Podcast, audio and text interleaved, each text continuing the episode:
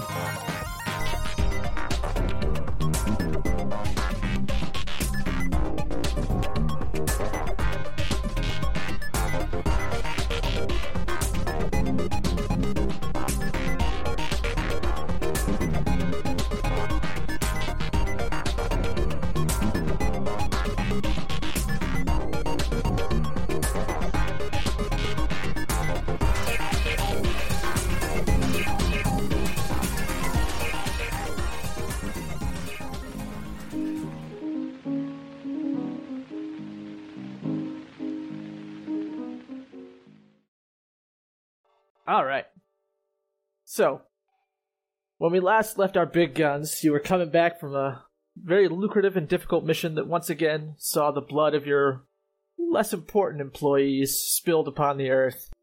But all the big guys survived, so that's good, right? Coming back was there was a little bit of hostility that finally boiled over with your quote unquote house guest, but some boundaries should hopefully be established, and maybe in the future not crossed. I don't, I sincerely doubt that for some reason. Don't know. What? lessons could be learned.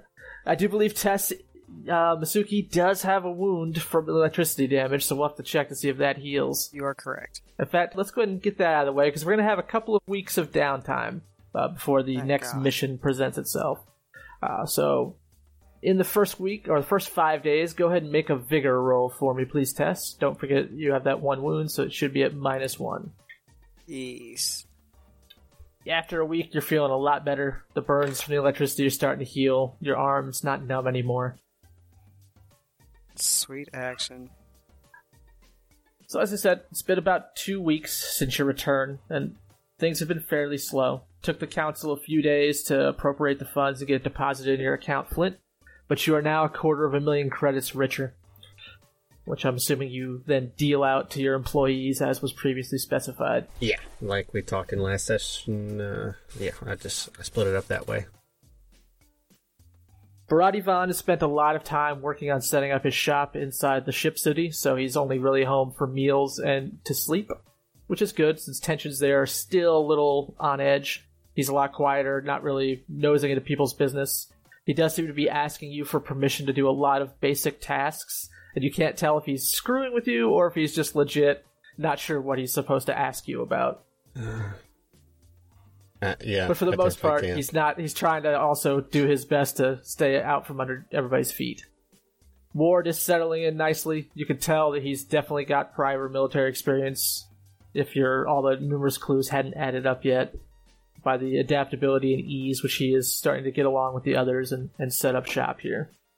He's impressed by the city of Marl. He had heard rumors about it before, but had never actually been there before. So it's a pretty nice tree as it's a decent sized uh, town with its own special brand of uh, interesting and unique things that it offers. the city's impressive, but I bet you have uh, doubts about the guards' capabilities, huh? Yes, sir. I've noticed there really aren't any. It seems like I don't know. It seems like one step shy away from gangs, to be honest. Yes, no unified command structure. Yeah. Well, more business for you and ours, I guess. Oy. But your downtime activities are however you choose to spend them. I imagine Flint, you're going to work on a lot of repairing. You have a lot of damaged vehicles in the shop. Yeah. Charlie has been on a leave of absence.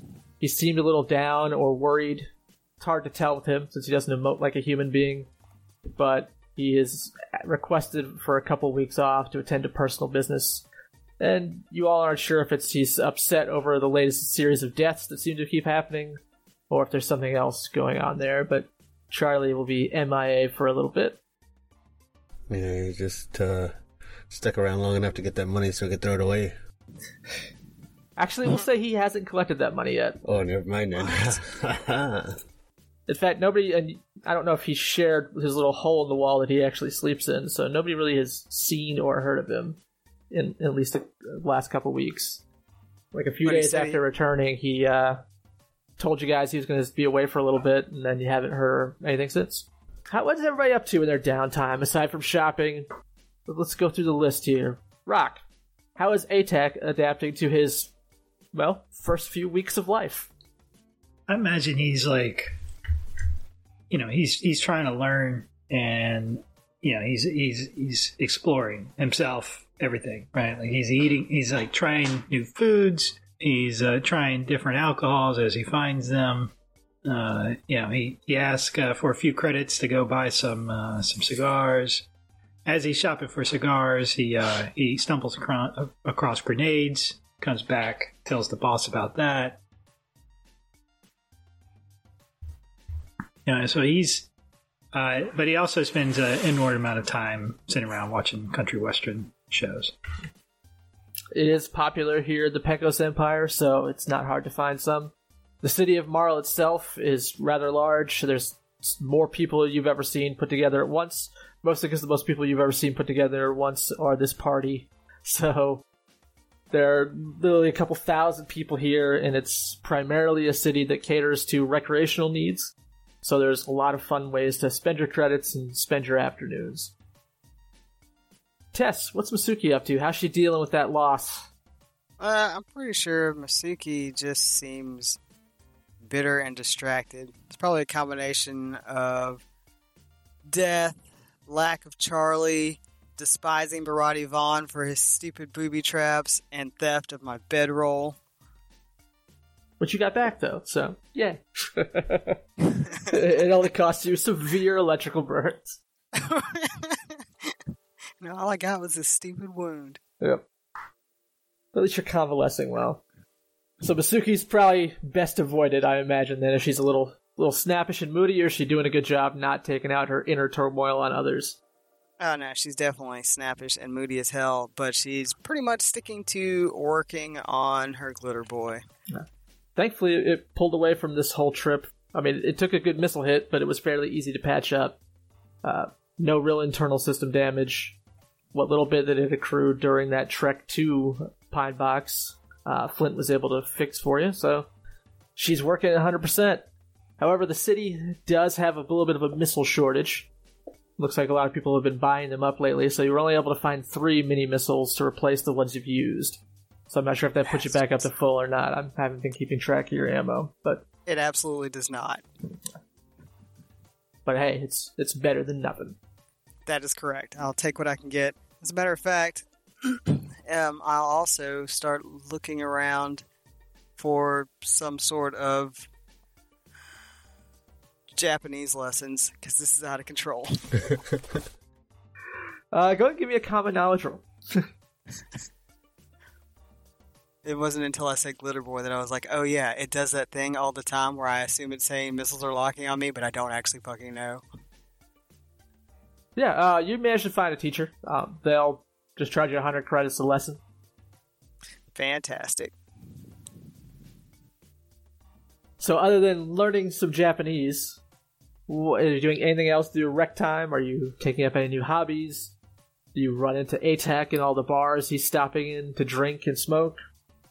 Or are you pretty much are you pretty much just gonna be a homegirl and Now I'll probably run into ATAC at nights when I go to drink away my memories because I can't sleep. gotcha? Sad but effective and fun. Mm-hmm. I All right, imagine. Papa Flint. Oh, wait, go ahead, Rob. Oh no, I was just ma- imagining the conversation between ATAC when he comes back to Flint. He's like,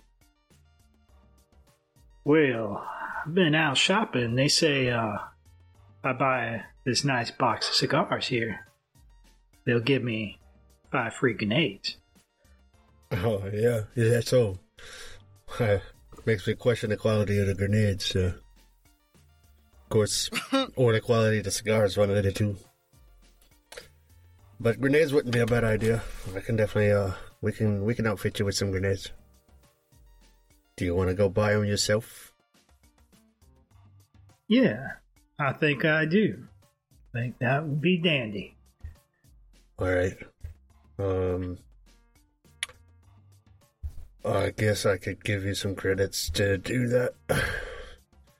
Well, I think for two boxes of cigars, as they say, uh, I think it's going to run about 5,500 credits. Um, those are some expensive cigars, yeah. Alright, uh.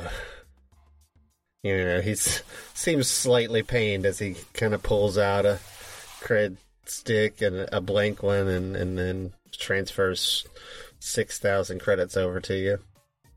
Gives you the, gives you the, the new, your first cred stick, I guess. In my mind, like it's like it's like a little credit card with like a digital readout that shows the numbers, and as every number ticks up, like Flint just winces more and more. But then he starts to realize that this is the first card that he's gotten, the first cred that this uh this this new life has ever had. So he's starting to realize this is a momentous occasion, you know. Well, it's important for every being to at some point accept financial responsibility over their own life. There's nothing more important than money, boy. I tell you that. Okay, you're gonna want to regard this to the best of your ability. This right here is everything. It's what it's, it's what keeps you standing in the community. It's what'll save your life. Uh, when you're hungry, well, I guess you don't get hungry, but it'll buy you parts when it's time to repair yourself. There's nothing more important than money, except the lives of your friends and loved ones. Keep that in mind. Here you go. And he kind of hands it over like handing a knight his first sword. He holds out his hand. He's like, oh, just kind of stares at the cred stick in his hand for a moment. Well, I sure do appreciate it. I will cherish this cred stick for the rest of my days. I now declare thee fiscally responsible. He nods and uh, tips his hat to you. And with that wonderful bit of acknowledging your character's hindrances, it's a good reminder that you all do start with your full uh, bevy of bennies. And Justin, take an extra one. Dun dun dun. Okay, good for start. twisting your greed into a somewhat motivational and I thought well thought out life ethos. Oh, thanks. We should all like money. Yeah. right. yeah, now y'all remember that, kids. All you out there listening, nothing more important than money money. is what's important, except for the lives of your friends and family. All not right, their well being, not their emotions, just their lives. just their lives. Credits. Credits is number one. You're not a person until you're fiscally responsible. Do I have like a port where the cred stick integrates? Mm, it's up to you. You you, probably have like a RoboCop kind of uh, holster mechanism where you can put little like pocket change kind of stuff. Yeah. But typically, they're like they're like little like credit cards essentially with quantum computers in them. Yeah, I've got a small little compartment and I tuck it away in. It keeps it nice and safe. So Flint, aside from teaching the lessons of uh, finance and commerce, what are you doing with your downtime, sir? Well, uh, I guess uh, one of the first things Flynn will do is put up a curtain around ATAC's charging station so he doesn't have to see him exploring himself. Yeah, a young, a young boy needs some privacy. And then uh, I will uh, have to go into town, do some shopping for parts and whatnot, and I assume that is also the time when I will attempt to make contact with uh, the NPC, whose name I definitely did not forget because I'm a professional. You mean your your council liaison, Rogar Flynn? Yes, Rogar Flynn. That's the guy. I was just making sure you knew who I was talking about. I good to keep me on my toes. Yep. And uh, yeah, because I assume at some point I need to, I would like to report in person what happened on this mission. Is that something you want nature. to role play out, or is that something you just want to We can do that. wave? I'll, I'll tell them the results of the last thing because more importantly, I'm fishing for information too. So yeah, That's why I kind of thought. So yeah, you get in touch with them, leave them a message. Uh, on his end, he's assuming you're trying to hit him up for that payment, which is a lot of credits to move around, so he's not eager to pick up the the com and get you back right away. After a few days, he does uh, call you back, set up some me- a meeting time uh, at your convenience, wherever you'd like to meet him at. Whether it's somewhere to get over drinks or food, or if you'd rather him come to your compound, or if you want to meet him in his actual office. I think we'll meet in his office. It's about time for me to see where this man works. So you're familiar with this part of the ship as it's kind of like some of the bigger areas, the more secure areas where the council has set up.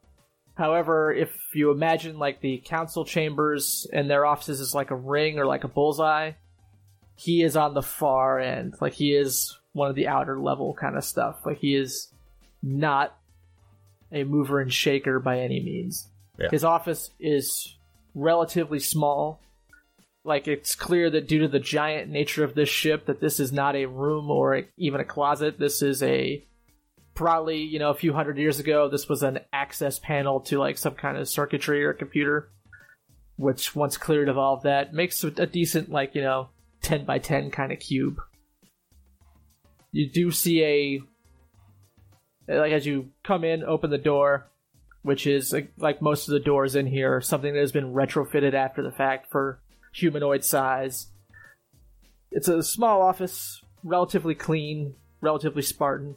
There is a wooden desk. Looks like it's seen its fair share of use and uh, time. The seat that he's got behind it looks like it's like the old driver's seat from like a Mountaineer or some other kind of vehicle repurposed as like an office desk uh, chair hmm and you do see Rogar kind of tiredly working by a rather dull kind of lamplight, typing away on a computer uh, with a uh, kind of like an iPad esque like tablet uh, also at his side that he's looking at information on. What about Ah. other personnel? Did I have to pass through like a bullpen or something like that before I got to his office, or is he? Kinda... Not really. He is so low on the totem that he doesn't have like a secretary or anything like that. Gotcha. So he is a member of the least valued par- part of this uh, city, and low enough on the pole that he would be assigned to a relatively untested mercenary group as liaison. Tracks. that pr- most of that tracks probably also due from what little bits and pieces you've gleaned about his background. He is uh, somebody who lived the life, kind of hmm maybe not mercenary for hire, but at least professional, either peacekeeper or soldier. Yeah. So he has this skill set and the knowledge to interface with people like you hmm and address kind of the overall kind of security needs, making sure you're getting fair pay and not also taking advantage of the council's largesse. Yeah. But but as far as actual political clout, he has none. I mean, and he probably does interface with other mercenaries as well, but that you're not 100% sure on because you haven't really got to know him quite so well. Yeah, but I'm I'm just picking up the clues. You know, it seems the council is mostly concerned with their own individual concerns or the concerns of whichever sector they you know represent, and defense has kind of fallen to to the side. yeah, traditionally, since the defenses are held, handled by each kind of chair and mm-hmm. they're the social groups they represent, there is no overall moral defense force or even a police force. Fair. If war were to happen, it would be essentially they'd pay mercenaries to fight for them, or it'd be every man, woman for themselves. Which might may or may not be a good thing in a lot of people's opinion, but you'd have to actually investigate further to find out the general consensus on that. Ah, sorry, Flint. I didn't mean to make you let yourself in. I apologize. Please uh, have a seat. All right. No skin off my back. I can walk in. It's fine. You look busy. Yes, uh, dealing with a few different irons in the fire. Not the least of which, he kind of like pulls out a like a like a key card, slides it on something behind his desk. You hear like the snap hiss of like a sealed container popping open. Hands you a uh, silver credit card. Took a little while. Council does appreciate your patience. Well, But there's your pay. Two and a half thousand, or 250,000 credits. Yes, yes, good. Pleasure before business. I like it. Like a good man. Well, I, he kind of looks a little, raises an eyebrow and looks a little puzzled. I thought this is what you wished to speak to me about. No, that's not all of it. Oh, um, well, and he kind of straightens his desk. You see him like press a couple buttons on his keyboard, and he leans back. By all means, Well, first, what little time I have is yours.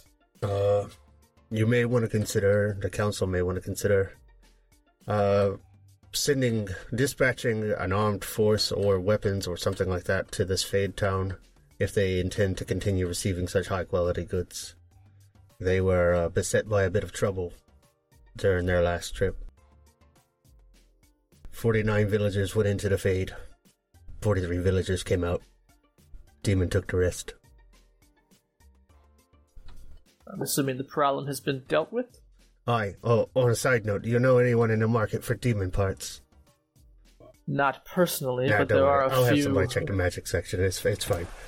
That's uh, that's just something that I was concerned with. Uh, it seems that they're not equipped to uh properly defend themselves, and if uh, if they're destroyed outright, then uh, you're going to lose a valuable source of uh commodities. But something far more disturbing happened on our return trip.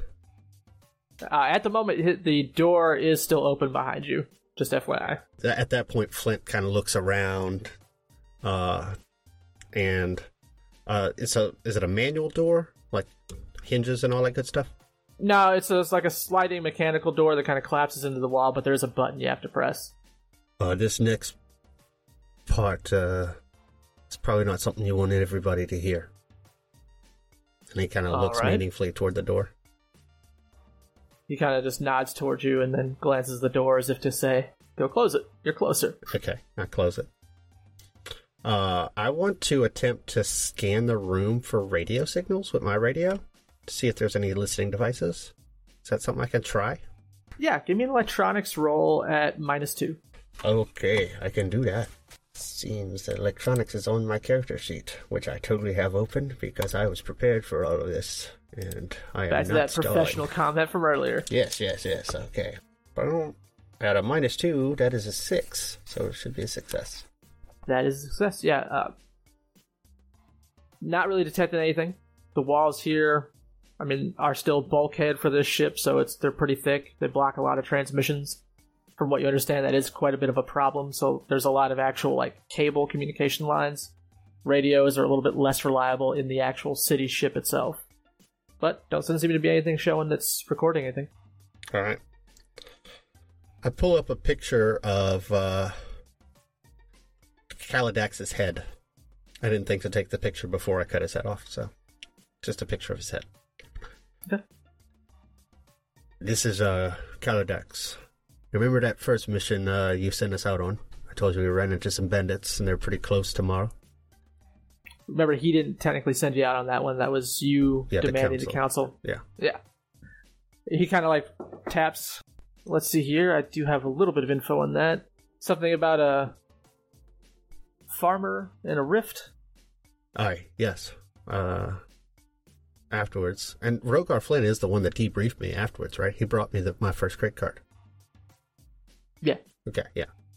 So as I said, we lost some folks. It's because uh, the uh, Uteni that had actually come out of the rift uh, quickly attracted the attention of a small bandit group. Uh, Remember, they're odd that they were that close to the city. yes, yes.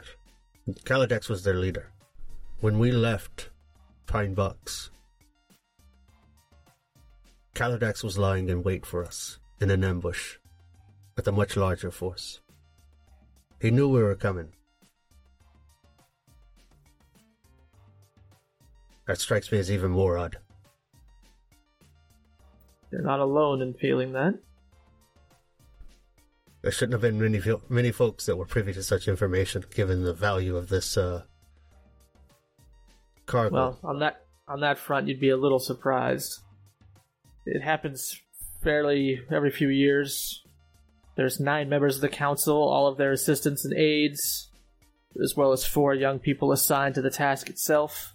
I'm assuming you and yours didn't let slip much information. No. But you'd be surprised that even with the baseline of operational security, how much can get out. Either way, the simple fact that this information was out there and the, com- coupled with the uh, recent bandit activity is uh, disturbing to say the least. That it is. In addition, uh, his tech came from Mars. How can you be sure? Well, let's just say that I'm pretty good at what I do, and uh, tech is what I do. Well, we are a commercial center point for most of the villages and towns in a few, at least 50 mile radius. There's a chance somebody on his employ picked it up? Or was it something that he would have to been here to have installed or done? I it was a intensive cybernetic augmentation. He would have had to come into to, into the city to receive the surgery. Individually, all of these things could probably be written off, but three coincidences in one man? No. It doesn't bode well. Not at all. Unfortunately, due to the fact that the nature of our guards, I'll be unable to question all of them to see if they've seen this man, but those that I do have sway with, I'll interrogate and find out if they've seen him at any point in the last month or two. Maybe Right. we can get some more leads. Well, he's not a problem anymore, but there's always someone else to take his place. I just wanted you to be aware. I appreciate that. And I'm sorry that you're. Well, I'm sorry that you lost people due to this mistake. I will do what I can on my end to see if we can get a little bit more security for these missions that we assign you, as well as see if there's anything we can do for compensation. Hey, In the meantime, I would appreciate it. I know we haven't worked together that long, but if, as a favor to me, if you keep this information between us. Well, that's just the that's the best tactical maneuver anyway. If we tip our hands, then they'll know we're onto them and they'll cover our tracks. Right now, you got a chance to uh, to find them. Uh, I assume that you plan on looking. I do. Then I'll leave it to you. Inside the city, my influence is very little, and I would probably be overstepping my bounds if I sought out vengeance on my own, but. Someone has to pay for this. Agreed. I'll let you know when I find something. And that's, uh, that's it. He just kind of gets up and walks toward the door. Alright. Anything else that anybody wants to accomplish during their downtime in intervening two weeks? Uh, Negative Ghost Rider. one other thing, in addition to repairing our vehicles that we have there, uh, as kind of a olive branch after I got onto Barati, I will offer to repair his vehicles if he purchases the necessary parts. Uh, you don't need any parts to fix his. His isn't actually wrecked; it's just wounded. So Okay, well in that case, uh, then I will. I'll fix his vehicle up too. I'm not going to make you roll. You're skilled enough that you could easily do it, especially in the amount of time. Yeah, with two weeks, it's nearly impossible for me to fail. Yeah, you you could probably roll well enough to do almost all the vehicles in the same day. Mhm. All right. So two weeks go by. Charlieless. Tension at home. Masuki's still kind of moody. Everybody's just kind of going about their day, their business, living life in Marl as best they can with a lot of credits in their pocket. But then the council doesn't come a calling. Rogar doesn't come. No new missions. You spent a good chunk of change already paying your men and then also repairing your, your gear. And while you have plenty of money now, who's to say you're going to have some in a month or two? And you know, bills are going to pile up. Food's not cheap, especially when you have a robot eating everything, even though he doesn't technically need to.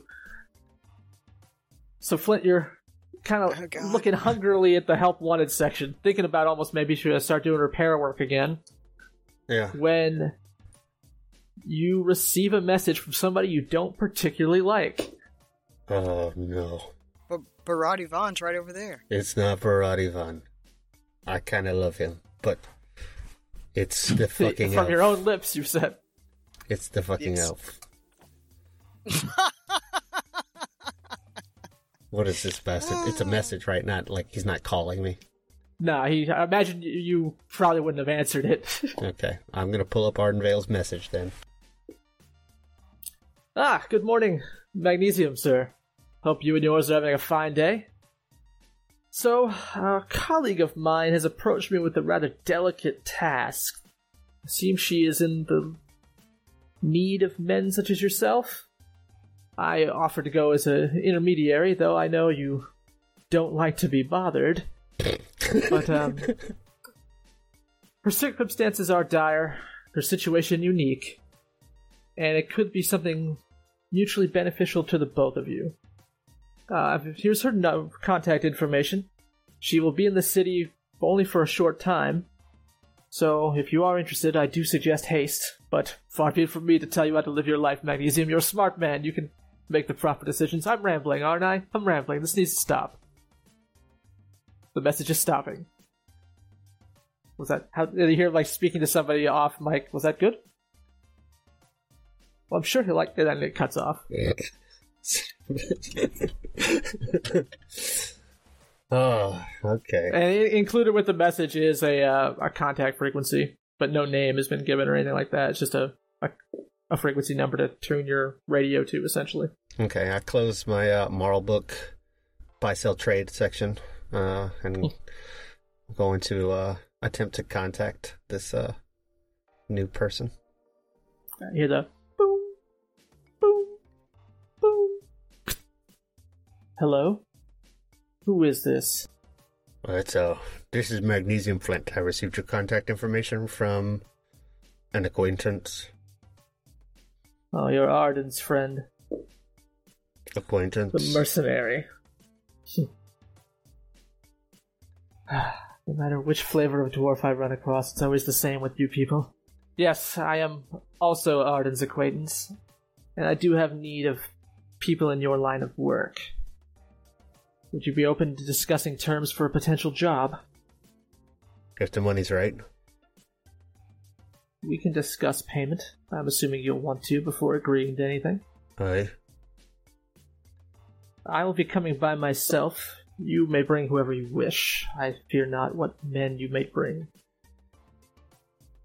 Is there any image with this uh, communication? Nah, you're, this is straight uh, audio. I can't. This is either an elf or someone very rich, one of which I like and one of which I don't.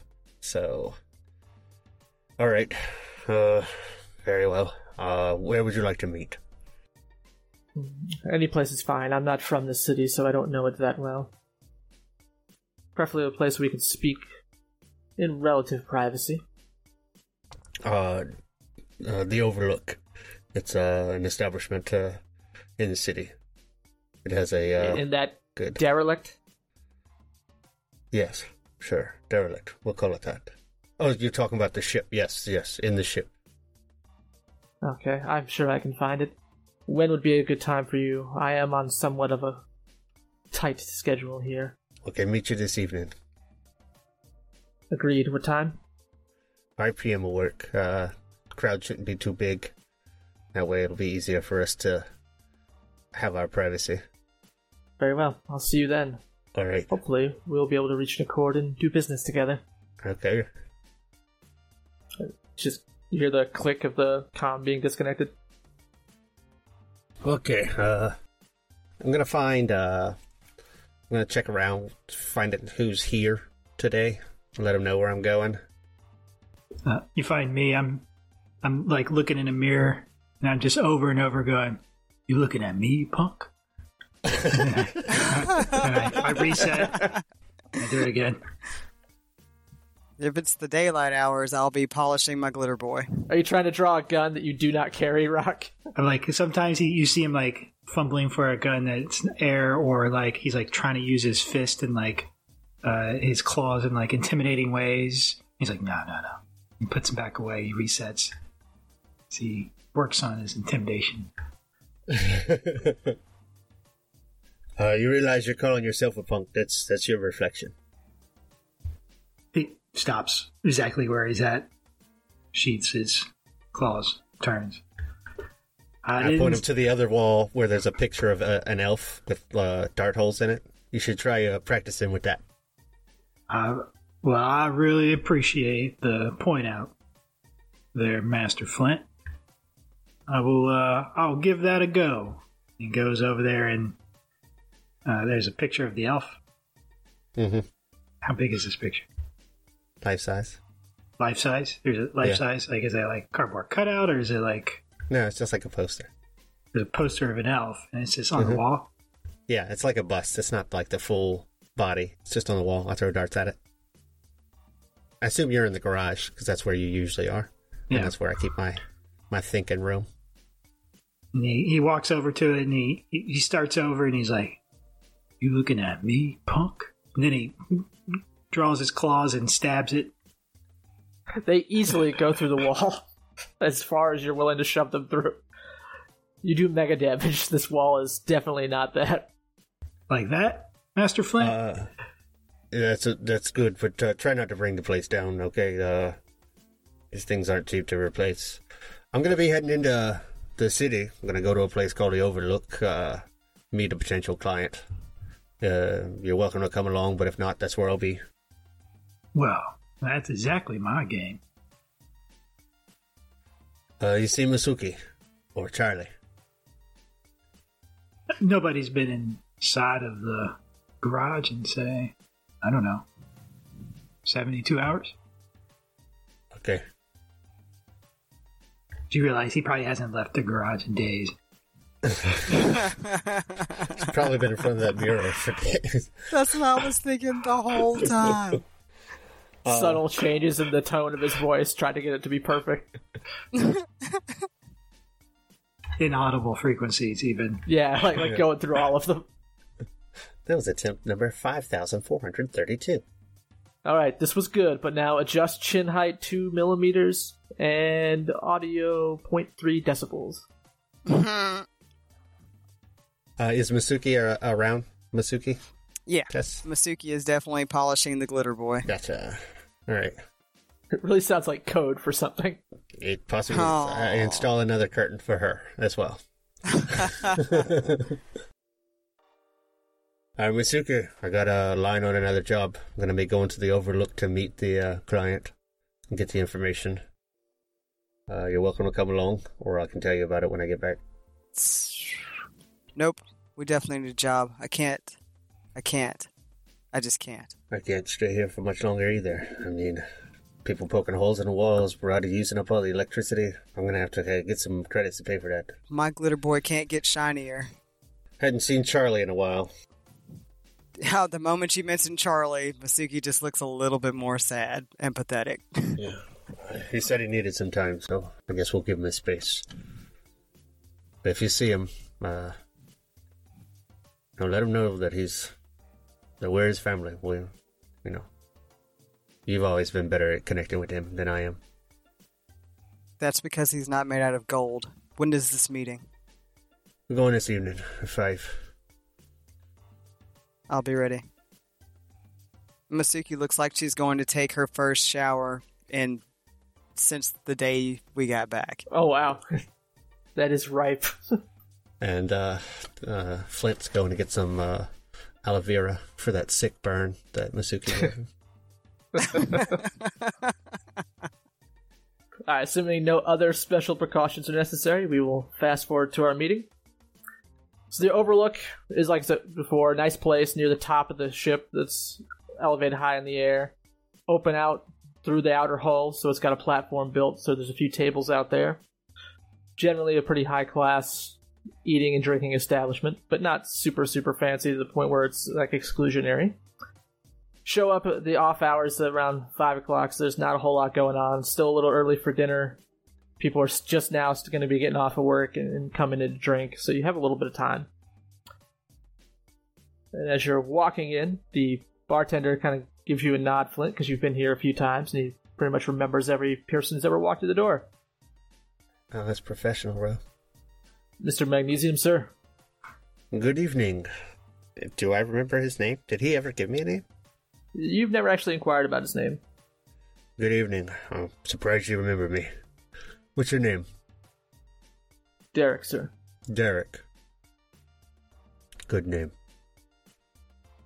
I'm expecting company. Uh, Uh, that is what I wanted to ask you about. I believe she has arrived. And while we pride ourselves on not excluding anyone here, she is getting a reaction out of some of our patrons. Interesting. I had her wait on the balcony where there was less people. I appreciate it. Uh, sorry, I haven't met her, so I wasn't aware of any reaction she might have created. I'll, uh, I'll go talk to her and see if we can't get out of your hair quickly. I apologize, Derek. Think nothing of it, sir. Would you like the same thing you had last time? Aye, and uh, make it a couple extra. He motions towards Masuki and uh, ATAC. The barest kind of chink in his professionalism as he looks at the robot that you ordered a drink for. But he quickly just nods and starts filling glasses. Welcome to Judgment Day. Uh, eight. I, I, we didn't actually do it beforehand, but at some point, Flint would have had to have told ATAC that he needs to keep his claws covered in city limits and explain to him, like probably as we were approaching the checkpoint where they make us, you know, where they check us for weapons, that sort of thing. Yeah. Most melee weapons outside of large two-handed weapons are okay unless they're clearly primitive. Uh, small like sidearm guns are okay even if they are mega damage, but any like two-handed weapons, power armor, that kind of thing is generally frowned upon, and you are supposed to disclose it at a checkpoint and stow it. That being said, most of the guard entry points don't even have scanners. Some do, some don't. They're all varying quality depending on which way you enter the city ship itself. But as you move through the sparsely crowded kind of interior of this bar and move out to where you start seeing the last bit of like kind of daylight coming through, the balcony tables are empty except for one person standing next to one looking out over the edge. You see a woman of kind of indeterminate age, looks human, so no no pointy ears. And let's see if this will actually share so you can see it. Whoa. She looks kind of fucked up. She's got kind of loose fitting dark black or blue clothes. Definitely doesn't look like she's wearing any kind of like modern technological stuff. So she's like kind of like a cross between somebody coming from a Ren fair mixed with a little bit of like cyberpunk there, like Mad Maxy. Uh huh. She is carrying a rather large staff that's at least a good two feet taller than her. Looks like it's carved with um, intricate runes and things like that. So she clearly looks like somebody who is uh, more of the mystical bent. Ah, I see. She looks like she's been scarred. She does have one across her For face. there. life. Yeah. But as you kind of make your way on there, she slowly turns her head and kind of does look you up and down. You must be Flint, I. and these are your, well, not men. These are my companions. We work together. Well, Shall we begin? howdy. I'm ATAC. She kind of gives you just a nod. Greetings, Golem. Greetings, Golem. He's really unsure about the Golem. grid, Like he's, I- I guess that's just how people greet one another here. So a quick flex, a robot and a dwarf walk into a bar. She moves towards the table, pulls a chair out, takes her hand off her staff, and it just sort of stays in place without her touching it. Magical lair. Does that bother you, dwarf? I. I wouldn't not. I wouldn't go so far as to say it bothers me. It's just that uh, I pride myself in understanding how the world works, and uh, magic defies that. It's off-putting. Well, I've been to many worlds, and I've only figured out how a few of them work, so. Best of luck. Right. Please, sit. Like I said, I am pressed for time. He sits down. My name is Lorena Montague, and I am in trouble. And I, much to my chagrin, need assistance, which men like yours, you and yours, might be able to provide me, from what I hear from Arden. You are mercenaries, correct? That we are. From what I've been able to understand in this town, you are skilled. and possess at least a modicum of power. Uh, we are skilled, and we do have big guns, if that's what you mean by a modicum of power. It certainly is acceptable.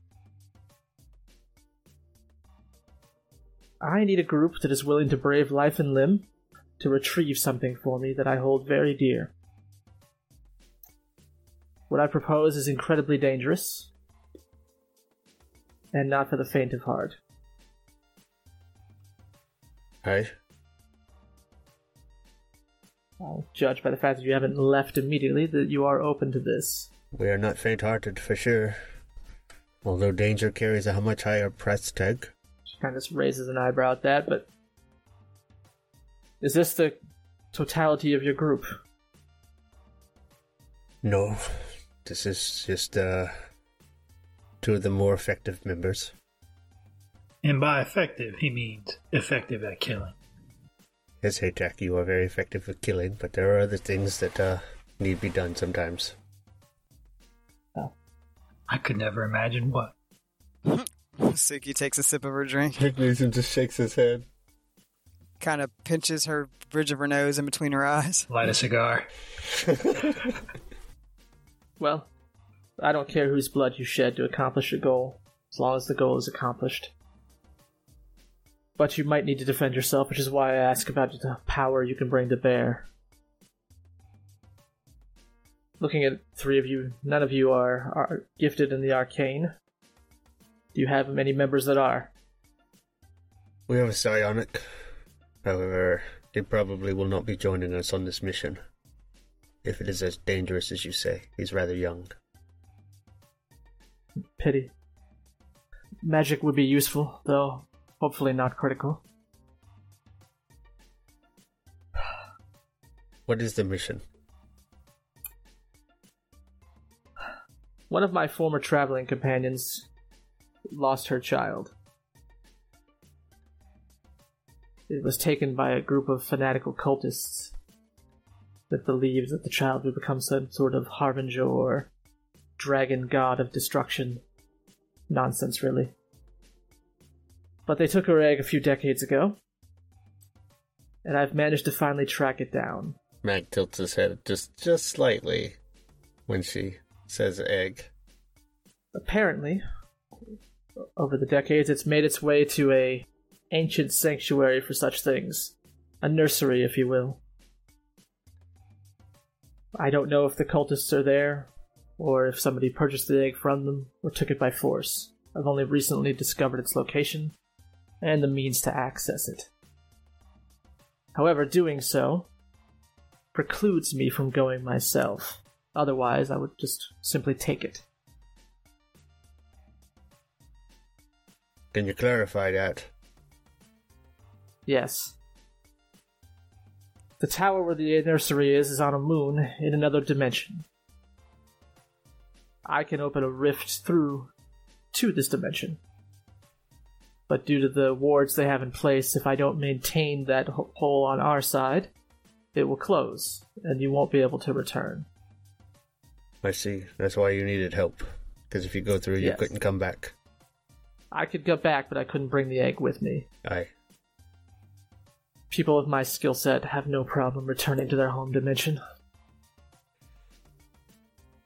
But uh, again, it would be pointless without the egg. Magnesium opens up his uh, Tomorrow Legion Player's Guide. Looks for the section. Oh, nope, it's not in this one. What book is the Shifter in? If anybody wants to, they can make an occult check to see with minus two to see if they have any inkling of what she is. I think it's best if I do not. I will make the roll, but I mean, I'm sure I will fail because I don't think I actually have a cult. Not unless I really want to have a cult today, but I don't think I do. So I'll just roll. See if I have heard of shifters in this life. I have not. Negative one and a negative one. Oh, that's before your minus two. So that's, Yeah, you- that's actually a crit fail. Did you roll a one on both? Well, yeah, I could because it's negative one, so that Yep, would you did. After our minus two, that would be uh, yeah. I can't think of anything good to punish you for on this, so we'll just let it slide for this time. That's okay. I thought she was going to be an Altara blind warrior woman.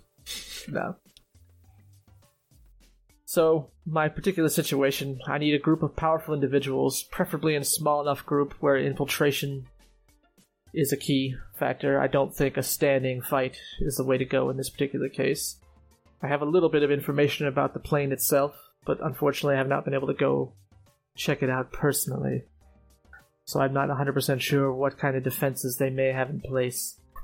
ATAC suddenly becomes very self conscious about the creaking in his shoulder as he lifts his cigar to his mouth.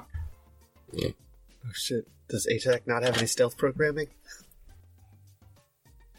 Negative. Well, your, Doesn't your, your really shiny like it. glitter girl ain't exactly a bastion of stealth either.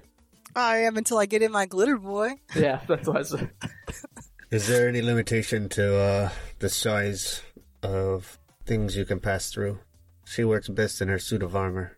Perhaps you've heard of the Glitter Boy armor.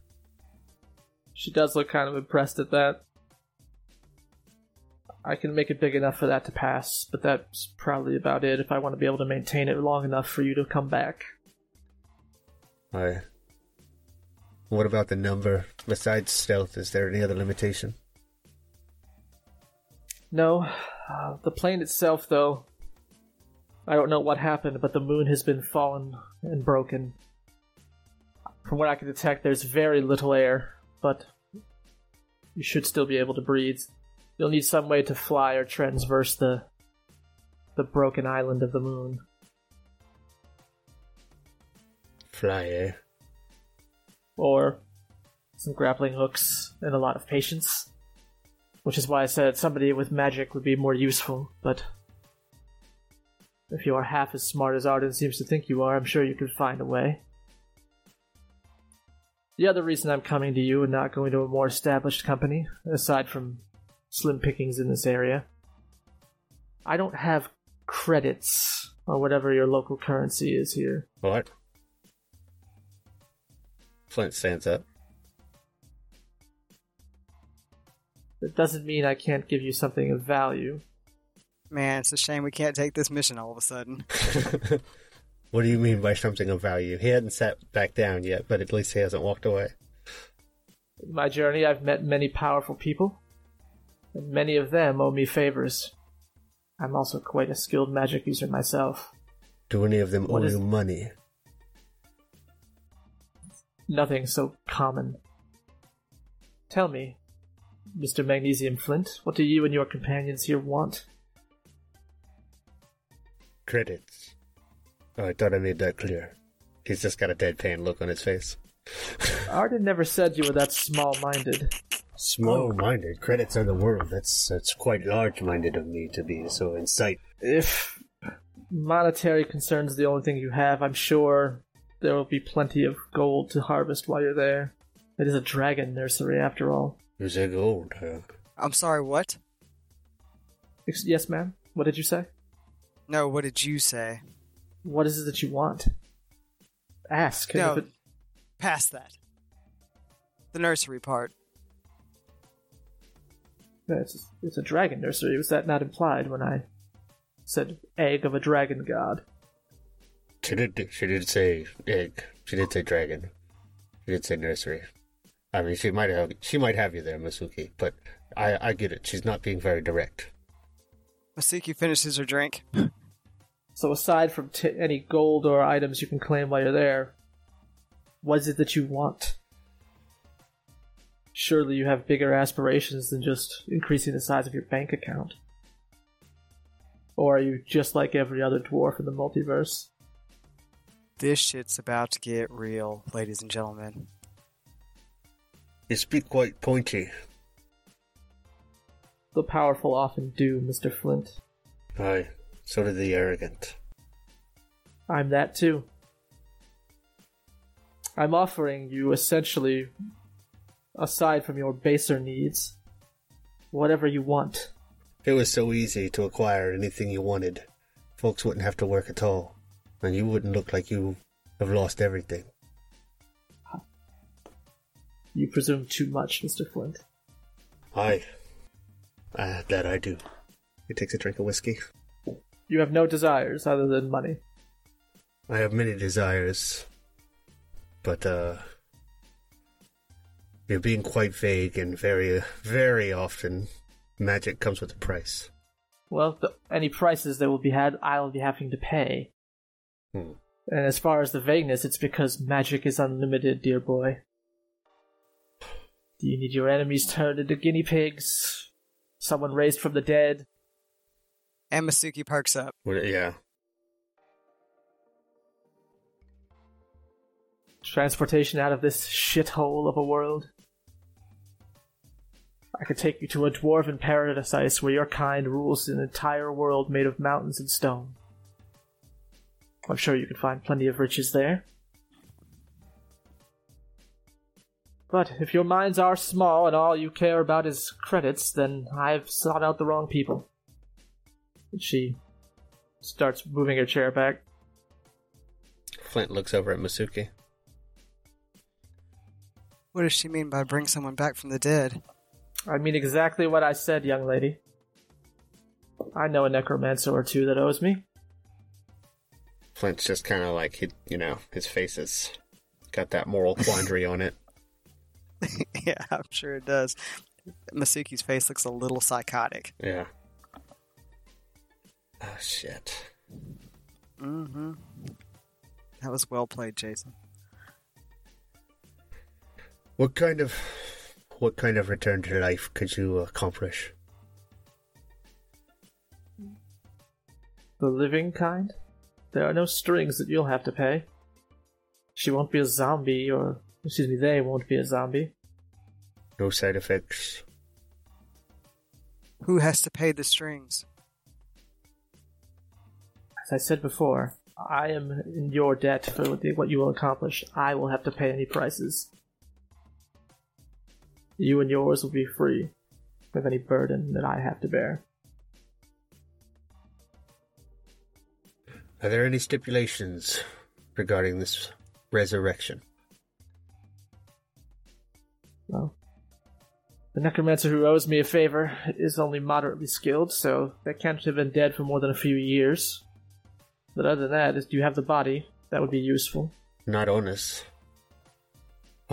In case it wasn't clear when I mentioned earlier, I'm undertaking this endeavor to a promise of a friend. I understand. I hold my promises very important. So I promise you this retrieve the egg, bring it back to me safely, and I will resurrect this person of yours. And she glances at Masuki. And that will cover what I owe you, young lady. As for your golem and yourself, dwarf, if you require credits, I will do what I can to acquire them for you. Though I think you are squandering a much more valuable opportunity. Well, just call me small-minded then. I already have. It's practically a dwarven character trait. We have an accord. We'll take the job. Gather what credits you can to make good on me, but as long as you take care of her request, we'll call it square. You leave in three days at the equinox. I'll need the power to open a rift. And if you know of one relatively close by where we won't be interfered with, it would be helpful. Is there gravity on this moon? Atmosphere. Atmosphere is thin, gravity is there, but the enchantments that protect the moon have created a series of floating debris. Alright. But what I understand, gravity is still normal, akin to this planet. Good to know. Any other uh surprises we might expect? The wards on the tower itself are beyond my means to peer through on this dimension, so I don't know what you'll have to expect. Alright. And tell me, do you know who it is that's collecting these dragon children? Well, for my friend, it was a cult, but that was decades ago. And they're like any other dragon cult out there. This one just happened to get lucky while she was away. Hmm. We'll see how lucky they were. When they meet ATAC. Yes, her golem is impressive, Oh, Jesus. though most don't usually dress them up in these kinds of affectations. He's acquired his own sentience. He makes his own choices now. Impressive bit of work. He's a that. real boy. You seek the egg of the dragon Malistrix. It should look like it's made of liquid gold. Do not think to sell it, dwarf. I already said we take that job. Good. Arden did say you're a man of your word. But he's been a little bit foolish before. I'd say more than a little. Well, I guess that depends on if you can do the job or not. Do you know of a ley line nearby, a nexus point, or do I need to find one? I know where one is. Where is this located? I give her the coordinates. I will meet you there at midnight in three days' time. Right. So you say you can bring something as large as the armor, but not not any bigger, yeah? Not much bigger, no. Right. We'll make preparations. We'll meet you there. I'll see you then. And she just stands up, grabs her staff, walks over to the balcony, and then vanishes. Ah, shit! I forgot to ask her if she wanted to buy that demon. Damn it! She doesn't have any ah, credits. What she? I guess that wouldn't the moot point. She's got these Right. paper dollars. and then the dimension where ham is currency.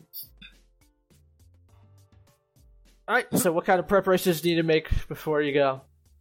Well, I was gonna buy a plane, but that won't do any good. Not to mention I couldn't afford it. No. Uh, Ro- ropes and though. grappling gear, jetpacks could work. ATAC can fly, so. Yeah, ATAC can fly. and he's strong enough to carry people individually. It's just a lot of leapfrogging kind of thing. Yeah. Uh, But it's up to you. You got three days' time. Anybody else need to pick up anything in the three days prior to leaving? Not unless you got some rocket thrusters in your back pocket. No, but don't you have some? Yeah. And your remember But- your glitter girl can jump pretty far too. Yes, but I'm thinking with the way that every combat has been going, that's going to be the first thing to go.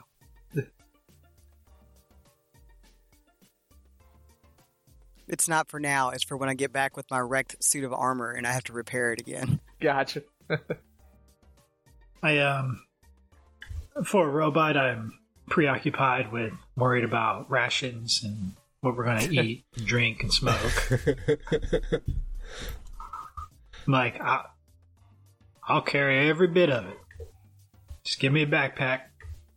I like to think you eat like 15 times a day because it probably just goes down to like a little fusion burner in you and just is instantly turned to ash. Yeah, he's he hasn't figured out like the whole like he's he's in that phase where he's like he just really enjoys the act of eating and drinking and tasting new things, experiencing them. And he has no sensation of being full or being hungry. It's just like I want to learn. He's like starting to pick up on all the subtleties and like different types of cigars. He's curious why everybody else is only eating like three to four times a day and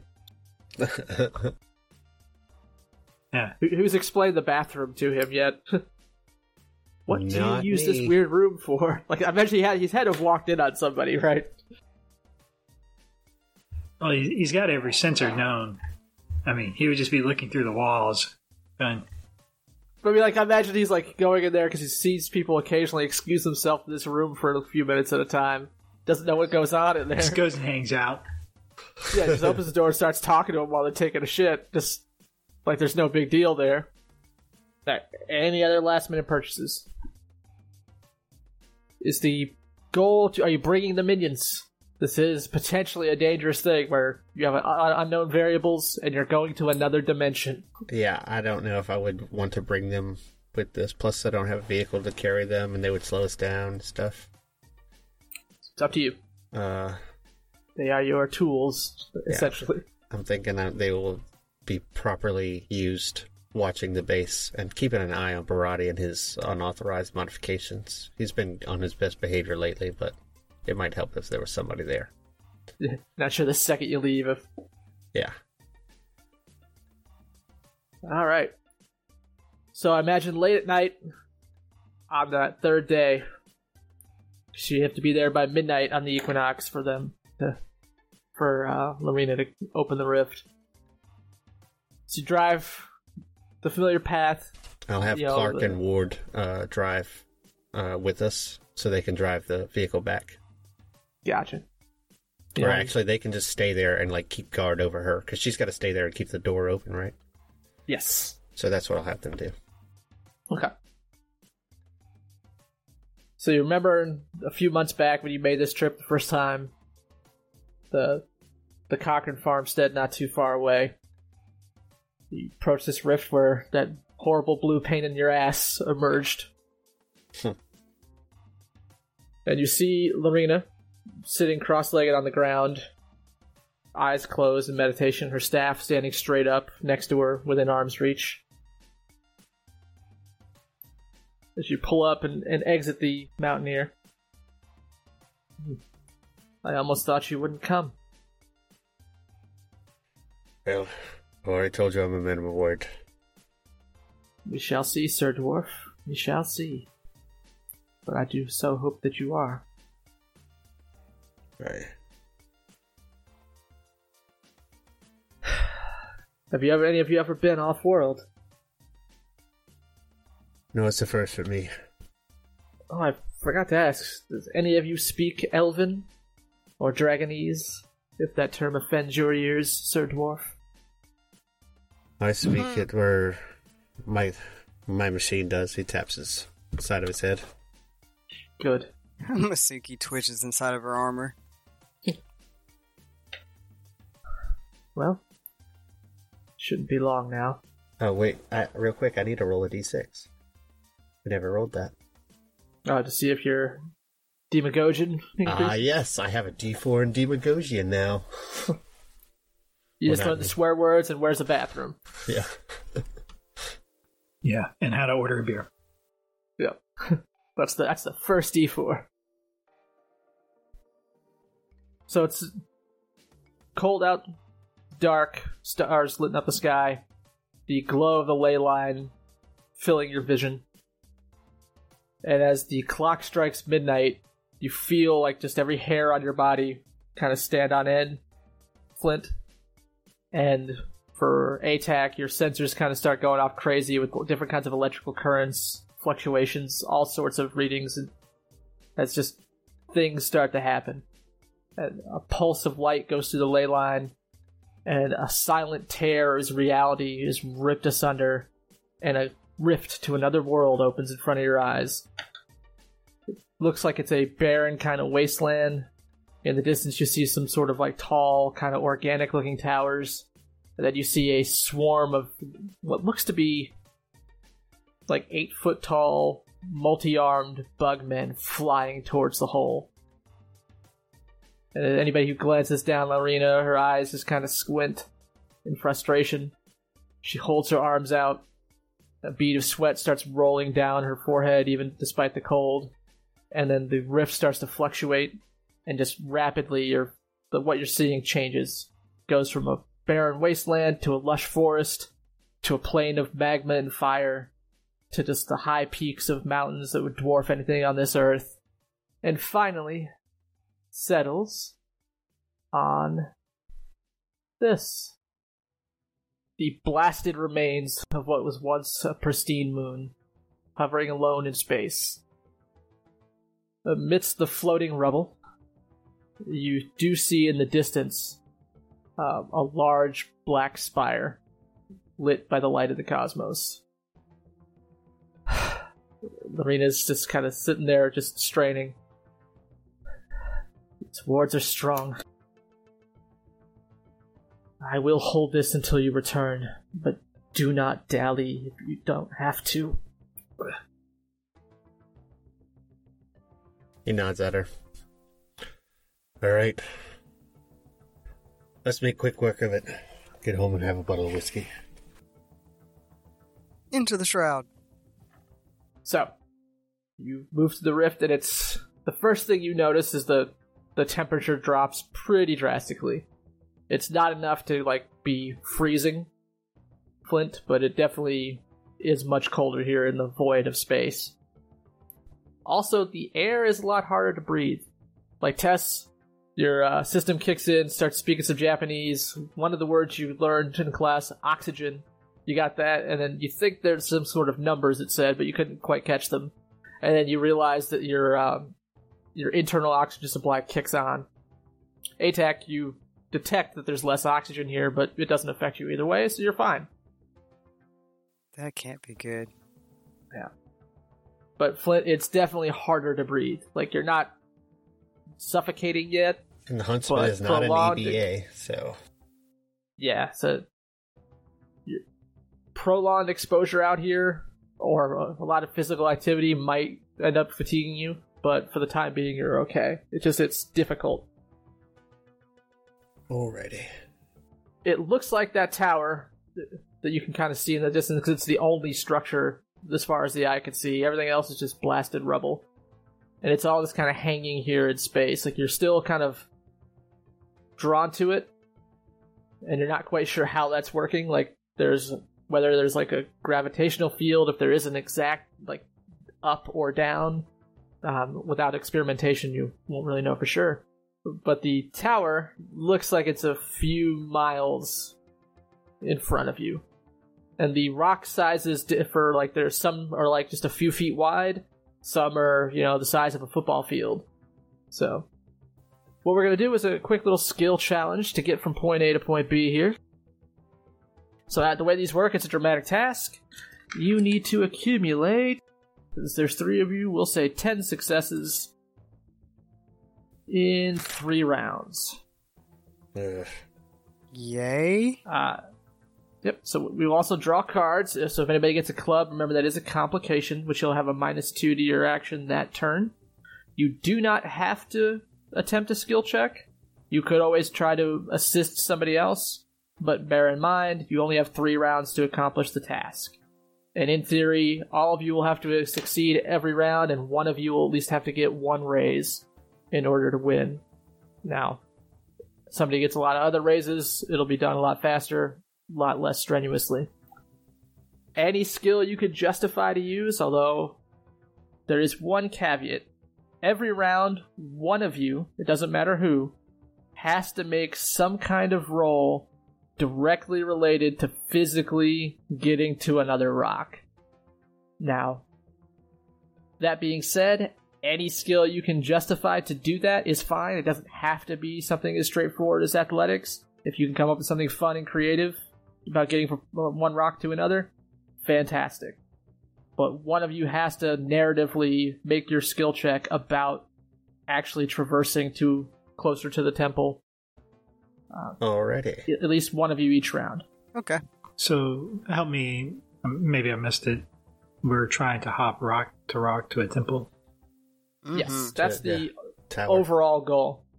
All right, let's uh shuffle up and deal here. Shuffle up and deal. I'm just gonna throw them on the map. So Justin, four hearts. Tess, three of spades. Rock, you got the Joker, so you get a plus two to anything you do, and everybody, go ahead and give yourself another Benny. Sweet. Thank God. Sweet. Done my job. There you have. Rock, you have the Joker, so you are theoretically first, but there is no necessarily turn order here. We're mostly just drawing these cards to see if somebody gets a Joker or if they get a complication. Which nobody got one this turn, so you're fine on that front. So whoever'd like to go, may go. All right. So we're we're on rocks. Yes. Kind of like the picture there, like it's it's a blasted up moon. So there's not really vegetation of any kind. It's just grayish blue chunks of rock. The one you're on is fairly large. Uh, we'll say it's about 100, 150 feet wide, but it looks to be fairly thin, like maybe only 15 feet in depth if you get over and kind of look at the lip. Okay. It's and it's cold and there's limited air, like thin air, but Yeah.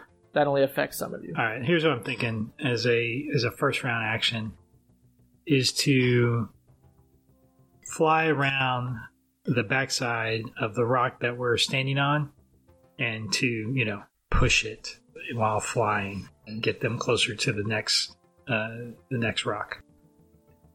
Nice. I think it's good. All right, so we will roll uh, athletics. All right. So you fly up, and as soon as you get like maybe 20 feet away from the rock, you feel like your gravitic sensors go crazy. Like there's no gravity anymore, which is weird. But and then you kind of zip around to the backside, and like once you kind of get past the uh, the lip of the rock to like where the little 10 foot like height of it the side is, gravity starts kicking in again, and it's pulling you in that direction. So from what your sensors are telling you, it seems like gravity is just centered on each rock individually. So you could theoretically walk around it like a mini planet. I pass that over comms. Like the little prince. But you get in and you start shoving. It doesn't work too well. Like for whatever reason, like it's despite floating in the void of space, there is some kind of force keeping this rock relatively in place. You are able to spend some time doing it, uh, but it takes a good like 15 minutes to even move it as many feet. But you are able to get it close enough to the next decent sized rock where it's just a relatively easy little hop to get to. Okay, I, I understand it's a success. Uh, Yes. If I were to spend a Benny, would I pick the best of each, or would I have to go with whatever I rolled after? No, you, you take the best roll. Because I'm thinking, like, I get back there and I'm like, man, this is really hard. Uh, and I'm thinking about spending that Benny to see if I can make it better. Oh, remember? Actually, remember you get a plus two because you got the Joker, so you already have a nine. Okay. So you could And then a raise. Uh, you could still spend a Benny to try to roll higher, because every other raise gives a another success. Let's do it. Let's go for two raises. He should be able to do it. He's got such a high D D12 plus two. Yeah, plus four really right now. So There we go. Ooh, nice. so that's a fourteen. That's legit. Yeah, so that's a success with two raises. Yeah, he gets back there and he, he starts pushing on the rock. He's like, wow, this thing just don't want to move. So he centers himself and he like starts looking for like the like he, he, he keeps pressing on the rock in different places and he's looking for the, the center of gravity. And he uh, he centers himself to the rock perfectly and fires his thrusters is all he has. Like I said, it takes about ten minutes, but you finally get it to kind of budge. And all your readings you're detecting there's some kind of force at play that you're unable to actually detect. Which is weird. Like this is you haven't really ever encountered anything you couldn't get some kind of info on before. But after 10 minutes of, of thrusting, you do manage to get the rock close enough to another decent sized one along your path. Alright, so we are three successes out of 10. Good first showing by our first roll. Rock Yeah. did take care of the one physically moving roll required per round, so nobody else has to, but you by all means you can if you'd like. Who's next? Uh, I'm going to assist uh, Flint in whatever he's doing. In his Uh, so I want to know what, what's he going to do. Because Yeah. that one you do have to use the same. s- Oh, actually, you can use any skill. Forgot about that. What skill are you going to use to assist him? Um, piloting. We're gonna go with piloting. Uh, perfect. Uh, you can assist me with your piloting roll because what I will do is basically I'm going to use, um, yeah. So what I want to do is once I see what the uh what ATAC is doing, that he's like pushing this rock, you know, uh, it just occurs to Flint that uh he has now created like he is the the the thrusters for this rock, which is now like a ship.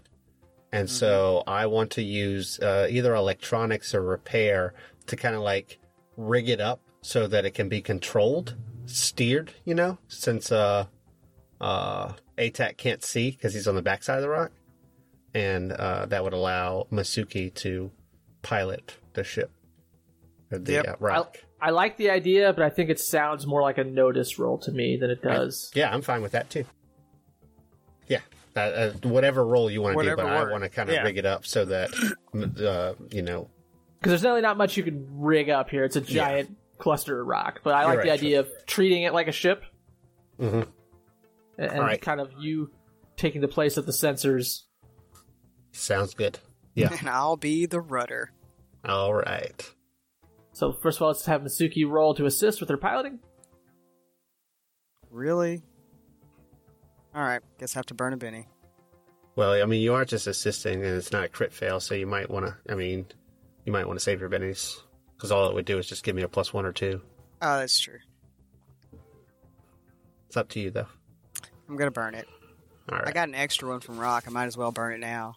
Show enough. Much better. Success in the raise. So yeah, raise. she's definitely got a plus two to your roll here, there, Jess. Okay, plus two on the notice roll. Uh, wow, which I aced like a mug twice, ace twice. Uh, so 15 plus her two is a 17, which would be a success in three raises, my friend. Yeah, do. Yeah, do. Uh, so once again, we're flipping an adventure card here due to our wonderful little house rule. Blah, blah, blah. And Justin has a decision to make as he gets another adventure card. Yeah, let's see what the new one is. The new one is mechanical malfunction. A device malfunctions in some way, again, jams, a bowstring breaks, etc. Uh, the device can be fixed uh, by 10 minutes work, following, followed by a repair roll at minus 2 if part of a large device one system breaks down instead. That is a pretty good card in Rifts. Yeah, it Yes. is. Let's see, I'm, I'm definitely going to have to get rid of something. While you're making a decision, if you could also narrate what you're doing here. So you you got Rock or Atax serving as the thrusters of your rock ship here.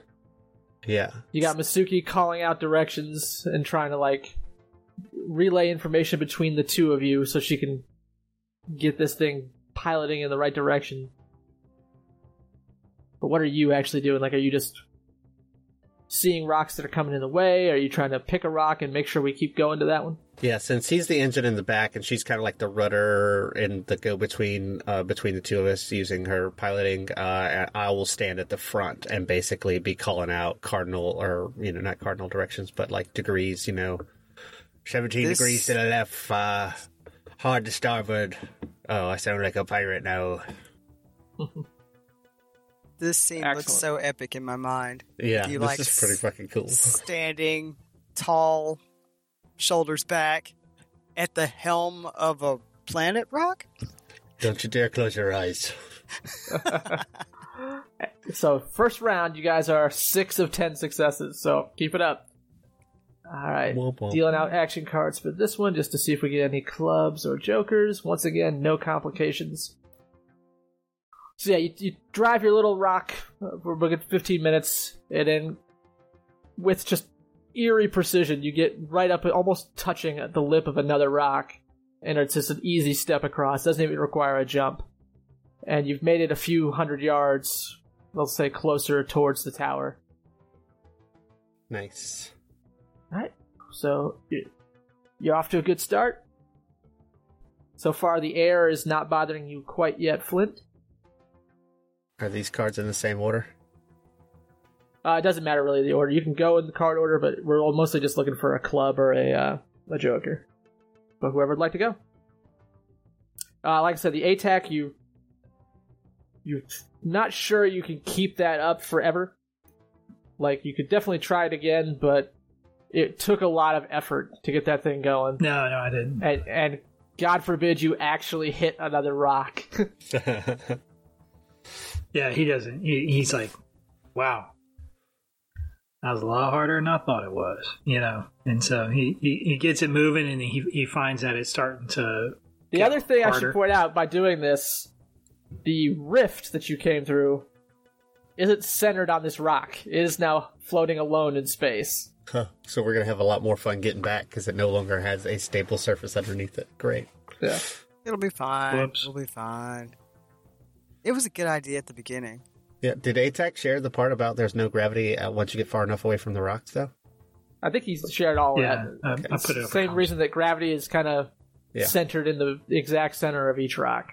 All right. Or at least this rock. You don't know. It's magic. Who the fuck Uh, knows? yeah, so I, I pushed it along, and I come back, and I'm like, I'm looking back at the riff, like, well, shit. Uh, you can see it there. It's still nighttime on that side. You still see um, Lorena cross-legged, straining to maintain the, the rift into this particular plane. It is a faintly glowing blue hole in in reality, though, so it's kind of easy to spot. Well, Master Flint, I can can use all my sensors and I can map out all these rocks and calculate where I believe they will be as we progress, or I can stand by for further order. No, go ahead and give us a map. It sounds like a good idea. Okay. For the first time ever, I wish I had a smaller gun. So out of game, You do have your shoulder mounted laser. out of game. I won't. If I do this, I won't be doing the physical piece, right? So What was that? as of warning the party out of game. If I do this, I won't be doing the physical check, and, and Yeah. I'm the one with So the someone, best. Oh, that's somebody fine. else will have to. Yeah, I was gonna do the physical check, and Okay. I was actually gonna like try and blast off of a rock through the zero G's, but in real life, I'm pretty sure I would just fuck some shit up. All right, so I'm going to be using uh, Notice. I can like literally, I've got every sensor known to rifts. You know, between my synthetic aperture radar, my uh, you know thermal radiation. I've got 360 degrees of view. I, Yeah, perfectly fine. I just start mapping everything out and start doing calculations on where rocks are going to be if you were to, you know, based on you, you know, to so, so that people could see where they need to aim their jump or or where the rock might. Gotcha. All right, here we go. So Notice notice works just fine. It's gonna take you a few, like a little while to map it out, but it's a nine. that's a success with a raise. So we're now at eight of ten successes. So now another fifteen minutes go by as you're just kind of walking the edge of this slightly larger rock you're on, getting a big old sensory bubble, mapping it out. In like in your program you build in your head, you rule out the rocks that are far too small to stand on, rule out the ones that are not along your path, and start really kind of picking out a good portion of the rocks you need to aim for in order to make the most efficient like jump to get to the top. Yeah, I highlight them on my my little uh, map I construct. The you know the optimal path. But yeah, perfect. You- You've got a clear goal. Get to it, guys. All right, Are there- Masuki's going to do the athletics Yep. to jump us over there. Yep. Well, then I will support Masuki uh, with a science check. I'd like to, uh, with the sensor readings that from ATAC, which are pretty detailed, I'd like to uh, calculate the uh, gravitic change as we pass by these different rocks, so that she can use that to adjust her trajectory. Sounds great. And it is a big problem, so go ahead and hit it up. Well, science. Nice. It's totally science. Six. It's it's a lot of heavy physics to do in, in a short amount of time, but you can at very least warn her about the difficulties if, if she kind of picks you guys up before she does this little leap. Because you're right, if she brushes too close to other rocks, multiple gravitational fields are going to pull. yeah. Fair and factual, especially in this big ass fucking glitter boy armor. Yeah. Which that's one more success, so we're at nine of ten. So if Tess manages to pull this check off, you will have successfully found a method to traverse and get you there in a relatively short amount of time. And she does. Thank you, Wild Die. For real. So you, I'm assuming you're grabbing both of them and just Yeah, running and just- jumping. Right, yeah, I'm gonna run, make the leap, and kick my thrusters on after I'm already mid leap. Gotcha. So you're jumping, and as you do te- notice something major, when you even the smallest rock, like the size of a golf ball, and ATAC, you can like pick this up as you're being carried. Every rock here seems to have an equal force of gravity to it. It's not size dependent. So when you leap off and like are busting past these little bits, you're getting pulled in multiple directions by gravity. So you almost stall out at one point as you're like in a cloud of rock. But those thrusters kick in, push you past it.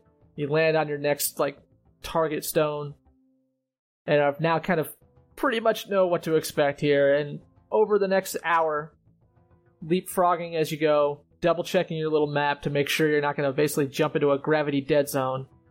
You approach a rather large hunk of rock, about the size of like three or four football fields. And on it is a tower. Looks like it's about a hundred feet across, and it's just a cylinder of like black rock that goes up about 500 feet in the air. Looking at it, like all on the side, it looks like it's just thousands and thousands of different carvings of dragons in different styles. Some look like they're early, kind of primitive, kind of caveman style like drawings. As the higher up the tower goes, the more elaborate it looks. So if you glance near the top, if they weren't if you weren't 100% sure they weren't moving, you could swear there were real dragons at the top of it. And there's a rather large set of stairs, probably a good um, 10, 15 feet wide, maybe a few hundred steps up to a set of massive doors that look like they're made of just black iron. But you have overcome the skill challenge, everyone. Well done, well done. Before we get too far away from the asteroid field there, I'm going to save that map and I'm going to mark on there uh, the the original rock that we uh, rode out of the rift. Uh, I'm Yeah. going to mark it So- as asteroid B612 so we know which uh, one to go back to. Yeah, to push it back towards the rift. in your journey through there, like I said, it took some time, but you notice unless you impart movement to the rocks, they weren't moving on their own. So they're all static, huh? Yeah, but anything that like caught like in jet wash, like thruster wash, anything you hit with enough force um, could theoretically knock them loose. But even the smaller rocks require more force than you would imagine. Like something the size of like a baseball flint, you would have to put like your shoulder in to actually like get it moving. So what about their go- inertia, though? It, it stops pretty soon. Okay, so they lose force, they lose movement really fast, and they take a lot of force to move. Interesting. It's almost like some unseen force is trying to keep these pieces where they were. That's how I have you saved in my phone. Some unseen force. Thank you. but you are at the. This looks to be the tower. And far off in the distance, you think you see a pinprick of blue light the way you came, so the rift seems like it might still be open. All right. And thankfully, you got here with minimum exertion, so nobody ends up with fatigue. Yay! We made it past the easy part. Hard part next. What's your pace, Masuki?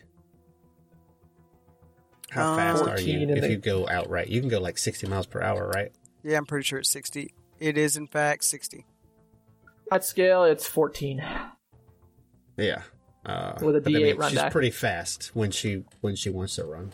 For Just, she's small not bits of time. stealthy. Yeah. Yeah, Not stealthy she at is not stealthy. No. Is the question. So Yeah. if we want to do stealth, she would have to stay behind. I'm just curious, like how far, how close she would have to be in order to engage relatively quickly. Is all. I mean, that If depends ch- on what you mean by engage. Yeah. Yeah. Well, that's true too. You do have quite the quite the range with that gun. Yeah. I mean, I don't even have to shoot the boom gun. I also still have mini missiles Yeah. and I a like laser. The, I like the idea of you shooting the missiles at somebody that we're engaged in combat with far less than you shooting them with the railgun. right. Because at least it doesn't drop a burst template. That's fair. Uh, yeah, I have a negative 8 to stealth in this armor. If you want to be Yeah. stealthy, I should stay here and you can just keep radio contact. Yeah. Uh. So it's only like a few hundred yards to the tower, right, Jason? Yeah, like the from where the rock you're at, maybe the length of a football field to get to the tower itself, which is about Right. 500 Oh, yeah. feet high and about 100 feet across. And it does look like it's a basically like a cylinder. All right. Is it like our? Is this rock that we're at? Is it big enough to hide the glitter girl? There are chunks she could probably hide behind, Okay. but yeah, And it's only hundred yards away, so she could engage quickly if she needed to. So Yep. So easily. All right. yeah. Uh. All right, Masuki, you cover us from here. We'll try to sneak up closer to the tower and get a read of what's going on. She can't see through the woods, so maybe we can see through with our eyes. ATAC. Did uh Barati program you with some uh stealth technology? I'm afraid not. All right then. You stay here too. With your jets, you can engage just as quickly. I'll sneak up, see if I can't get us some more information before we go in blind. Keep the radio channels open. Definitely. And I will try to stealth to the tower right. by myself. I'm so scared right now. All you hear over the comms is, don't die, Mags. Uh, give me just a minus one, just due to the fact there are large stretches of pretty much just open terrain where there's not much to hide behind. Yeah. So that's just not- representing you hauling it on your little dwarven legs as fast as you can to get to spots of cover. With a minus one, that would be a failure, so I will spend one of my bennies here. Ha ha ha ha ha ha! Fuck you! Holy smoke. That that is is, a the roll 20. of all rolls. Holy! That is four aces in a row for a total of 25 minus one, which is a 24. So yeah, um, you're pretty sure you're like a shadow. And for the second skill check in a row, let me toss you another card. All right, well, let me see. I'm just discarding a lot of fucking Yeah, cards here. you start using them. I wonder if I can use this card on somebody else. Hold on, let me check that real quick. Uh, nope, it's just me. Sorry. Okay, this one, new one is shaken in their boots, playing a combat session. Your character says, does or says something so shocking that it brings the area to a standstill. All other characters, friend or foe, are shaken. I'm gonna, I'm gonna let that one go. I don't want. Okay. Really? Because that says mags all over the place. It, it- the other cards I have are really good, and that one affects my friends as well. Like, it, it literally would make you guys shaken. So Oh, that's it's it's a double edged sword. Touche. Yeah, it's useful, but not as useful as probably what he's holding. Right, Yeah, right. I'm. I have. I have the ability to give myself a D6 for the whole game session in any skill. Uh, Sweet. Uh, actually, yeah, I'm about to use that. I'm finally going to play a card so that I don't have to discard the next card that I get. uh, so yeah, shadow like. Like I, I go out there. I'm looking at the whatever little light sources there are. I'm reading all these little rock depressions. I may actually cover myself in like some of the dirt so that I blend into the terrain when I have to pass through those little those open stretches. Mag is just like one with the earth. He is pulling out all the fucking dwarven stereotypes right here as he becomes rock like and approaches this tower. And I am going to use Epiphany. All right. Oh, a card for the first time. I'll just keep collecting them and not using them, and it, I always get pissed off because I'm like, "Fuck! I should have used the card." Uh, so Epiphany, uh, something you never understood before, suddenly clicks. You gain a D6 in any skill you choose for the remainder of this game session, and I'm going to choose Occult. Okay. Nice. I feel like it will be useful in this situation. But yeah, so you clearly like. There's no way to beat that roll. Like statistically, we, I would be better off buying a lottery ticket than I would try to roll against that. So Hell yeah. you also aced on the wild die too. yeah, also aced on the wild die, but like the nine wasn't good enough. The twenty-five is what you decided. Which goes to show you, you could theoretically kill somebody with a D6 handgun or punch. there you go. Touche. Where do you want to go, good. Ninja Dwarf? You are. All right, so uh, I'm looking for like any sort of windows or openings into this tower. Uh, So you clearly can have the run of it. As you get closer, like I said, it's carved in just hundreds upon hundreds of draconic imagery. It doesn't look like there's any windows that you can see. There's definitely no like no glass or anything like that that has a slight reflection. It's all just kind of like dark gray, like basalt kind of stonework, and it looks sturdy. Like it looks like it could take a hit. All right. So, uh, after taking this job and finding out that uh, we were going to be going to some place with magical wards and stuff like that, Mag did some research into all this magic stuff because it gets on his nerves, uh, and he doesn't like to get caught unprepared. So he's been doing a lot of looking at different books and stuff like that with these runes and all of this shit in it, and tapping into some of his older dwarven heritage. Uh, to like access some of that stuff there too.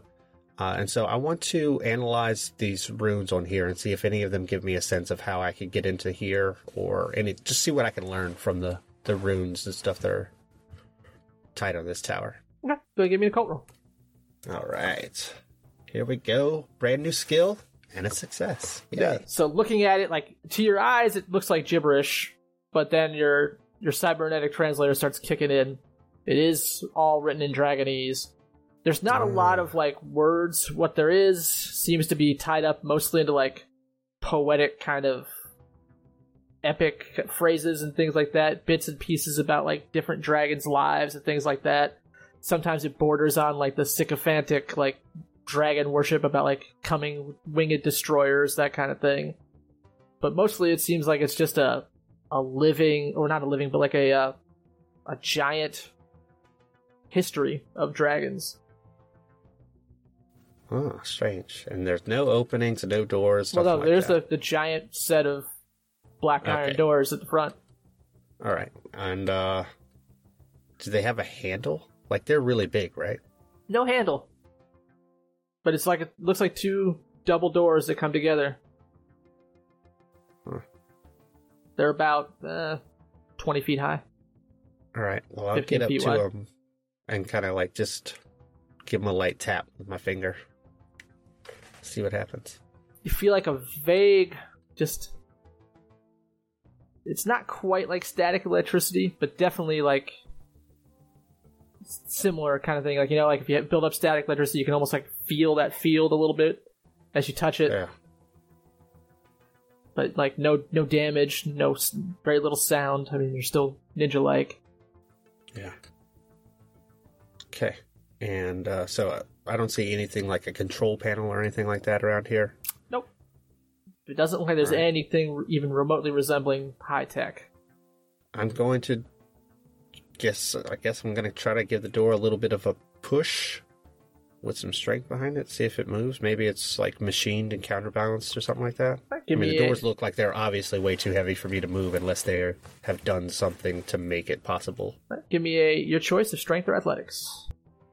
Just roll the old uh, same die either way, so I'll roll strength. And that's an ace for a seven. So yeah, you push. It's not hard, but it's not something like as a, a casual. It's like shove. Like you have to you know put some weight into it. But the door just starts to smoothly open. All right. Uh, do I see anything inside?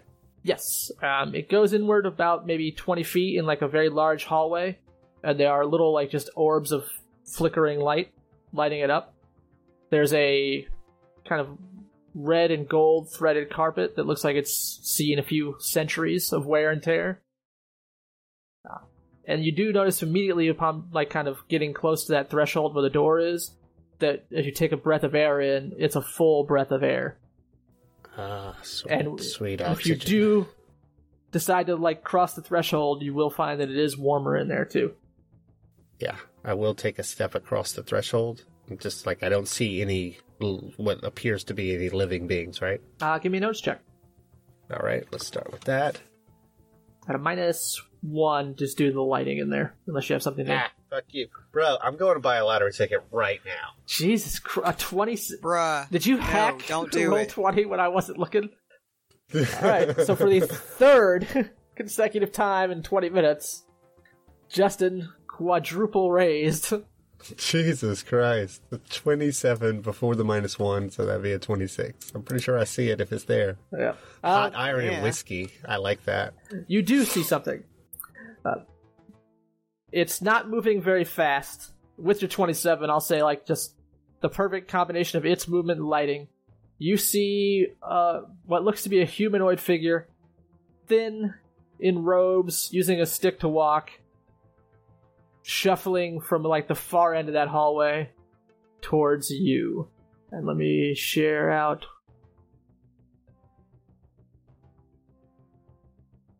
You should all now have a handout for the Egg Warden. I see the egg warden. Yep, yep. So Justin, that gentleman is moving towards you. All right, so is he like running or moving no, he's, he's, or is he's he just moving very. casually He's moving like an old person. All right, the first thing I'm gonna do is test the uh, radio connection.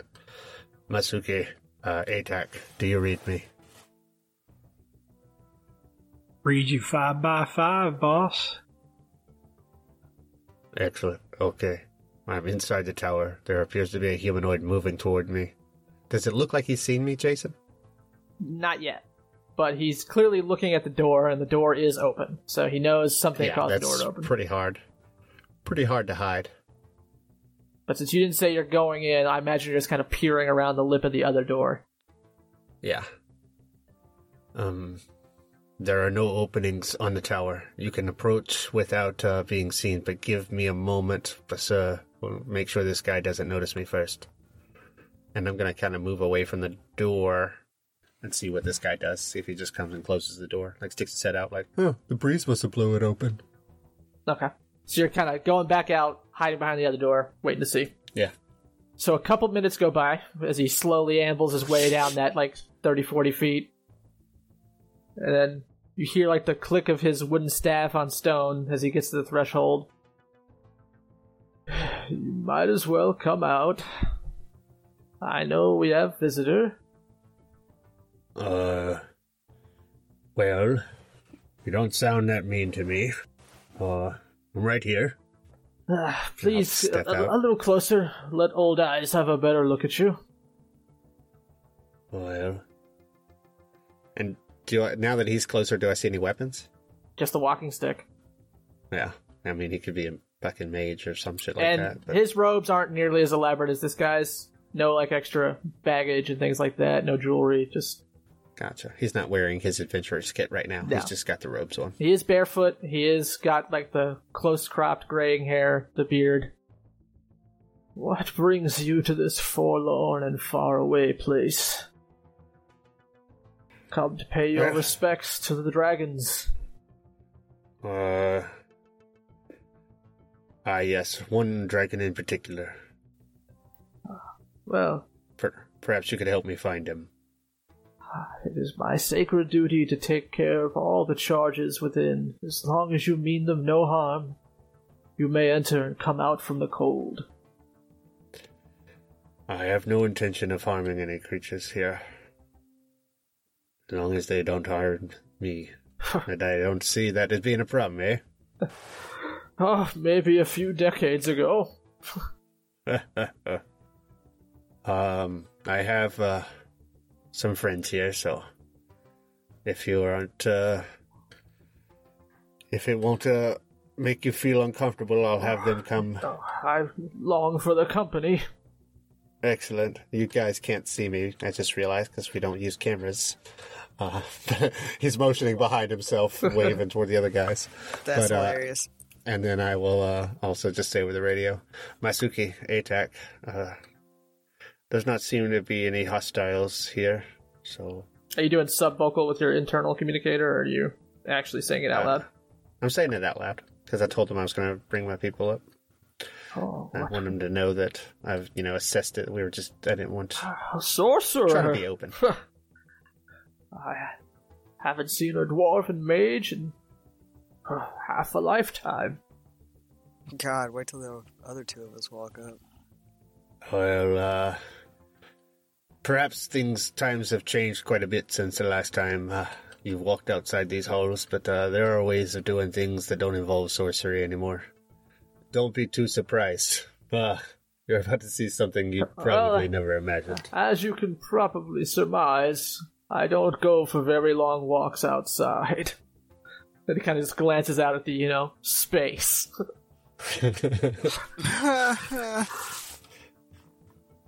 Is he barefoot? yes. So I'm assuming you two shiny metal ones come ambling up. Yep, yep. Ah, I see you have knights to defend you. I'm assuming you are Aye. all men of honor.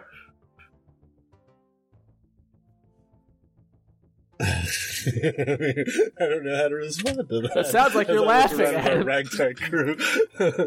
Personally, I don't think you should respond. He takes his hat off and scratches his head, puts it back on. yeah. Masuki looks down. My honor is my life. Please, please come in. The hospitality of Dragon's Rest is yours to have. Excellent. We're looking for a specific dragon here. Perhaps you could uh, direct us. I, I could certainly check to see if we have such an egg. Masuki shivers in her armor. It should look like liquid gold. Probably a flame wind. But if you have a name, anything of its lineage, I don't recall her saying any names. She said uh, Malistrax. That's right. Uh, it would be the child of Malistrax. The name is familiar, but it's been a while since I consulted the tomes. Please come in. Like I said, I so rarely get visitors. And uh, Flint will go in. Now this part is subvocal. Uh, being all peaceful like and all that, but uh, I in no way fully trust this man. So stay on your guard. Understood. All right. Now, I, I do have That's to ask what claim do you have on the egg? Malatrax, uh, wishes for her egg back and charged a friend with completing that task. Yes, yes, well, that might all be well and good, but we have had thieves before. How do I know that is your true purpose? Hmm. That's a good question. What do you suggest? Usually the parent will gift their surrogate with a scale. Something that with a mystical resonance to the young. But first, let's even see if your young egg is here in the first place. Okay. And uh, we did not receive any such token, right? Nope. Okay. Uh, I was about to say. Of course, I forgot that she told us the name, so just making sure I didn't just forget. Fair. You'll have to forgive me, it's a long walk to the record room, and unfortunately, I am the last caretaker. And getting on in years. I understand. I mean, how big are these hallways? Dragon size, I assume? Um, yes. I go kneel down beside him. If you require, I can give you assistance. No, no, no, I leave an old man with a little shred of dignity. As you wish. Besides, as I said, I long for the company. What, what news of whatever world you come from, please? I've been so alone for so long.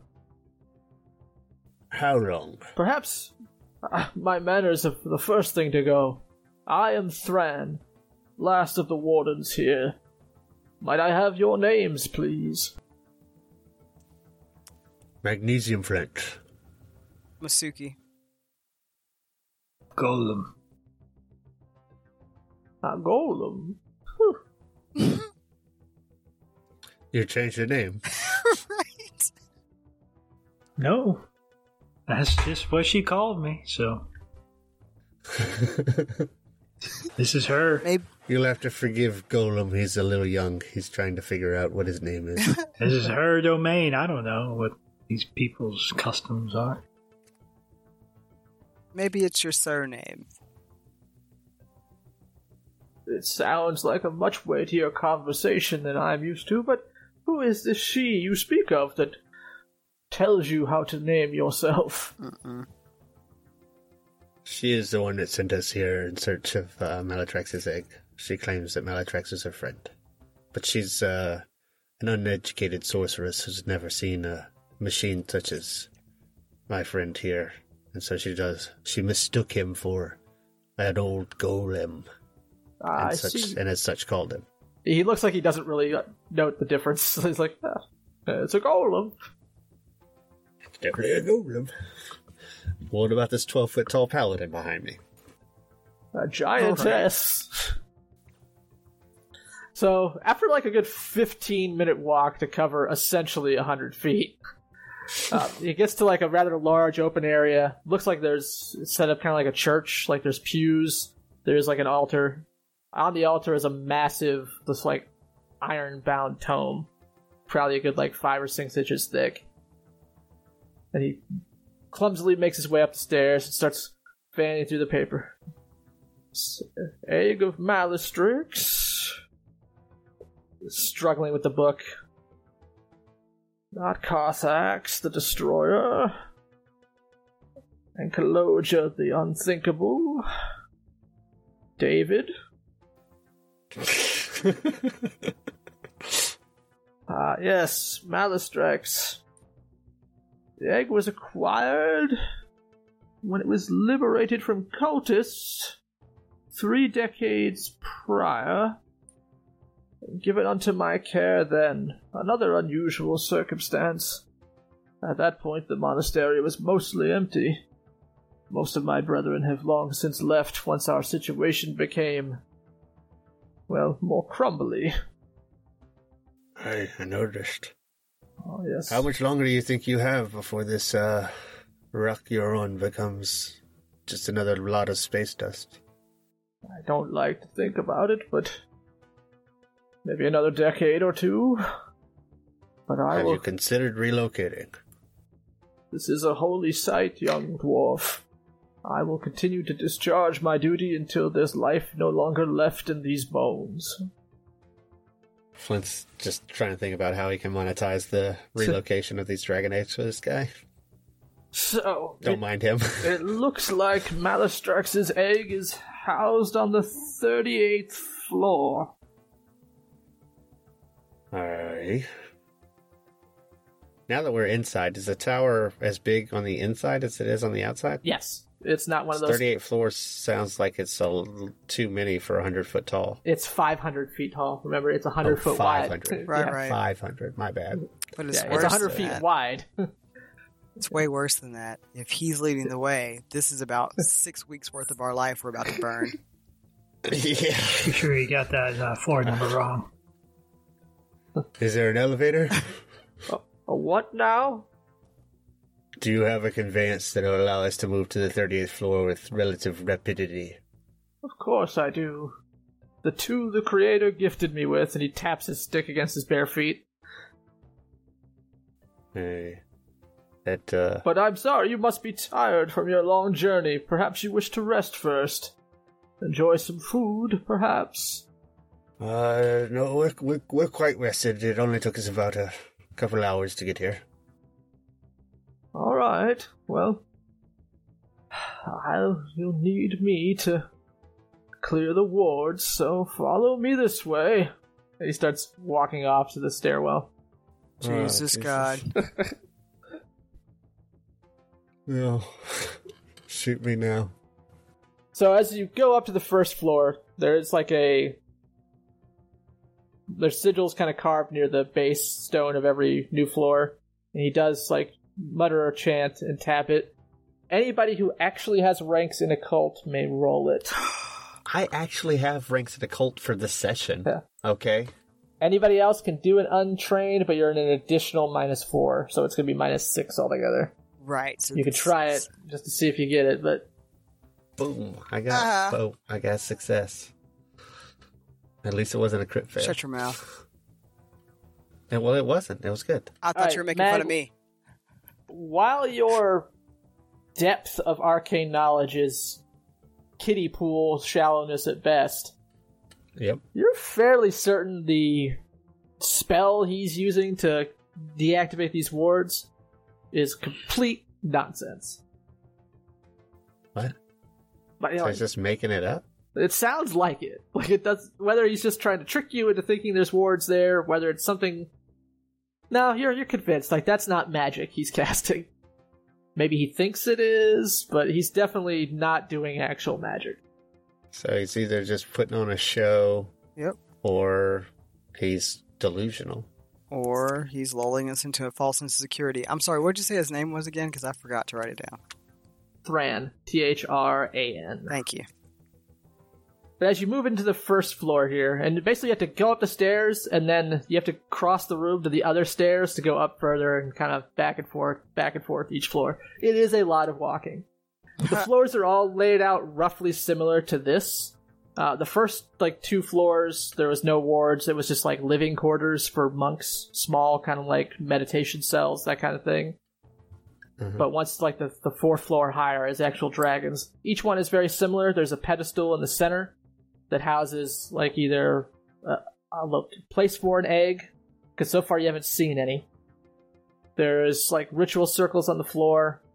Some of them have like more environments other than bare stone. Like some are full of like just hills of gentle sand. Others have well maintained gardens. Like the third one you pass before we kind of give you a chance to intervene on anything is piled high with golden coins. Yeah. Please, uh, please, uh, I know the treasure is tempting, but you risk the wrath of the dragon gods by taking that is their birthright. And he says that, but there's no egg on the pedestal in this room. We've come not for your treasure, Father Thrawn. Oh, is uh, is that so? uh yes, that is that is true. So after like about 30 minutes, you're like four floors up, and Justin, the same thing every time. He like, careful, I must deactivate the wards. It's you swear this like the third time, it's different than the other two times. like he doesn't even remember. Can. I? Can is, is there like a loose rock or something like that that I can like pick up as we're traveling? Not a loose rock, but like um, we'll say in the room now does have like a a lot of um, like man-made like waterworks. So there are there are Uh-huh. there are some loose stones. Do you want to try and pick it up stealthily, or are you just doing it blatantly? Yeah, I just want something little like pebble type, pebble sized thing. I want I want to try to throw something through one of these wards before he de- deactivates it. Something small and stealthy. Yeah, give me a stealth check. All right. Come on. Well, uh, just a regular success. I thought stealth was gonna super ace again. now this is going to be opposed, so are you going to stick with that? Oh yeah, it is opposed. So yeah, no, let me not do that. Let me go ahead and spin a Benny, see if I can't get one ace. Uh, no, I still got a five. This is my best. And All right, I'm not let's see. waste another Let's see if old man Thran here. Oh God. He doesn't appear to see you. Pick up your rock. So the rock, the, uh, that's what I'm saying. I'm just trying to stealthily like flick it through the opening Oh, that is no- supposedly warded. Nothing happens at all. Nothing at all. Mhm. Guys, uh, there's no wards. Right, I'm assuming I don't know what this man is doing. Yeah, so, sorry, subvocally. Uh, I don't know what this guy's doing, but uh, the books I read about sealing wards in these sigils, it just happens to be some of the ones that we're seeing, and he's not even doing the same fucking shit every time.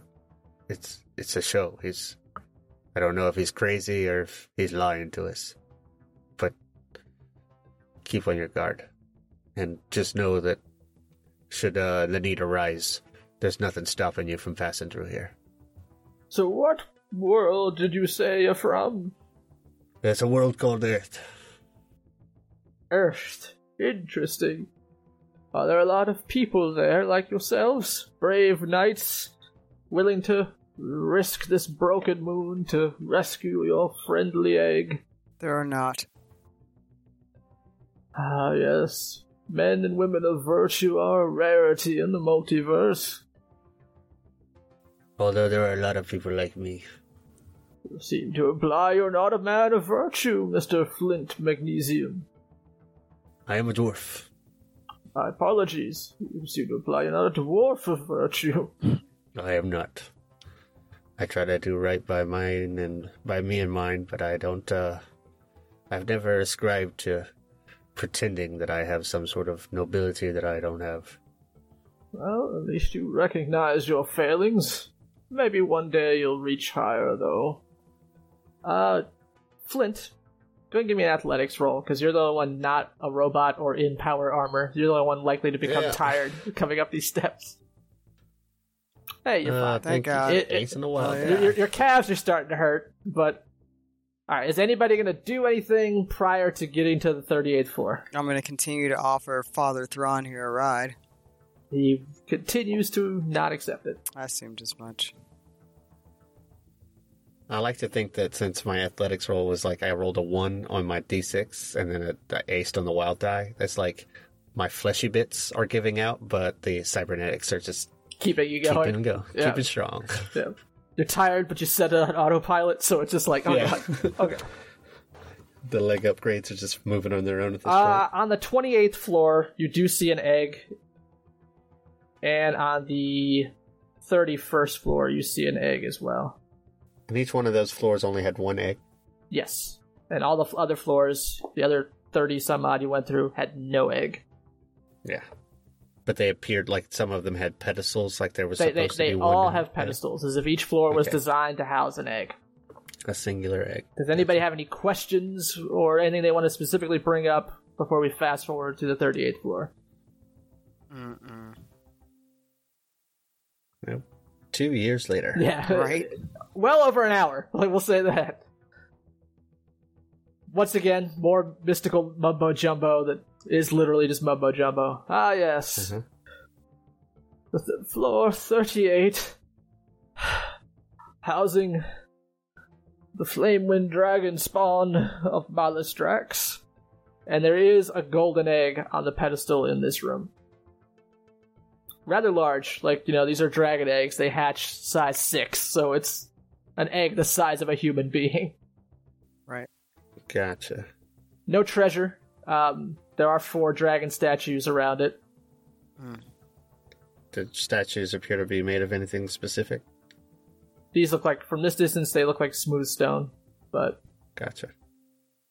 now, as I see, we have the egg you seek, but I need to be sure of you before I let this young one out of my charge. Aye. You mentioned that before. Do you have proof that you are here to claim Malistrax's child? I have no physical objects of proof other than Masuki's word. If only that was valid currency indeed. The only other thing I can do is a ritual to commune with the egg. To see if the dragon gods themselves will bless your taking of its charge. But be warned, Alright.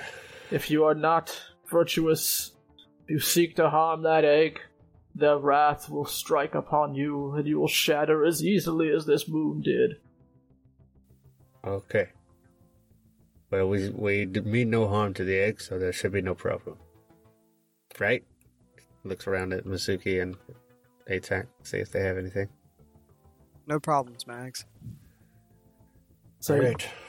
takes a seat, takes him a minute to lower his creaky body down, and he Oh, starts. shit, I just remembered ATAC only thinks about killing things. Fuck. Yeah, but he didn't answer, so it's cool. We're good. And he is chanting here. Give me just a moment. There you go, Justin. You're good. If this chanting means as much as the rest of the chanting, we're definitely in the Yeah, go ahead. You can make me occult roll if you'd like, Justin. Alright, let's see if he's just making shit up again. Nice. Uh, another ace, so 10 success and a raise. Yeah, it's bullshit. I really picked up the right books for this tower. Mm-hmm. yeah. Like, Well, I'm gonna we'll go say back you went and all talk. with like like warding and this. You realize this is bullshit because he's using variations of the same shit he said 38 different times. it's like pig Like, Latin. th- there's no way that this ritual that could be with the dragon god would be the same as opening a ward. It's like it's just it's not how that works. yeah. He's just been saying abracadabra every time, but sometimes he'll switch it up and be like cadabra abra. Basically, Abracadabra, man. All the kids are saying it. All the kids. all the kids. And let me go ahead and do something real fast here. I don't like it when he says that. Yeah, I know. And there's there's four dragon statues, and there weren't any dragon Right. statues. He looks around in the rest of them, and the guy's been making it up the entire time. So Tess, Mm-hmm. something's happening. Mm-hmm. Oh shit! uh, give me just a second. I'm gonna make sure I got the power correct. That's a success and a raise. Oh, I can isn't see It it. is. I can absolutely It see is. it. Oh, it's a it's opposed though. Maybe, If it's what I think maybe. it is. Yeah, he's looking it up. I have a guess. I have a guess. yes, if you would go ahead and roll your spirit, please. I'm gonna stick with my ten because I like that. I'm sure. You can spend a Benny to re-roll. You need to get at least a ten. Yeah, I'm aware. Um. Oh, you know what? Fuck that. I'm gonna blow this card. But do you have an auto success and I raise do. trait roll? I thing? absolutely Don't do. you? Yeah. Ah, go on to the table, Ace. That's for you. There's my success in my raise. Play instead of rolling to automatically, so that would be a 12. Perfect. Good timing. So as he's chanting, you start to hear just this whisper in the back of your mind. Break your friends. Break them. And maybe it's just your prolonged contact with the psychic that is adorable, that you've seen him pull this trick before, but there's some influence in your mind trying to get you to kill your friends. But you are able to shrug it off. Mags, Good work. we have a problem. Pretty sure none of us are his friends. What was that? We have a problem. What's what's wrong with Suki? Is this sub vocal? Yeah, most assuredly. Okay. Something's trying to enter my mind. The dragon gods aren't sure of you. Ah, Yes. is that so? And the only Yes, thing they- here is an egg. ATAC. We have your sensors picked up any other life forms in the tower? And Thrawn. I do a scan. Uh, there are no life forms in the tower other than Flint and Masuki. No other life. Master Flint, other than you and Masuki. Amongst the chanting, you hear the faintest cracking sound. A little bit of crick, a little bit of crack. Yep. Old man, I think it's time for you to come clean. What's that now? You've been bullshitting us the entire time we've been here. I'm sorry, what? I may not be very magically inclined, but I can tell that all the shit you've been doing this entire time was bullshit, including this current chanting. Not to mention, it seems that someone here intends us harm. And it doesn't seem to be anyone else but you. Huh. Saw through the chanting, you say? Hmm. Well, I was making it up in my defense. There it is. There were casters here once, but what they were saying was mostly, God, no, spare my life! Not so much, you know, deactivating wards. And he doesn't seem to notice the small crack that you can see forming on the side of this egg. it's been so long.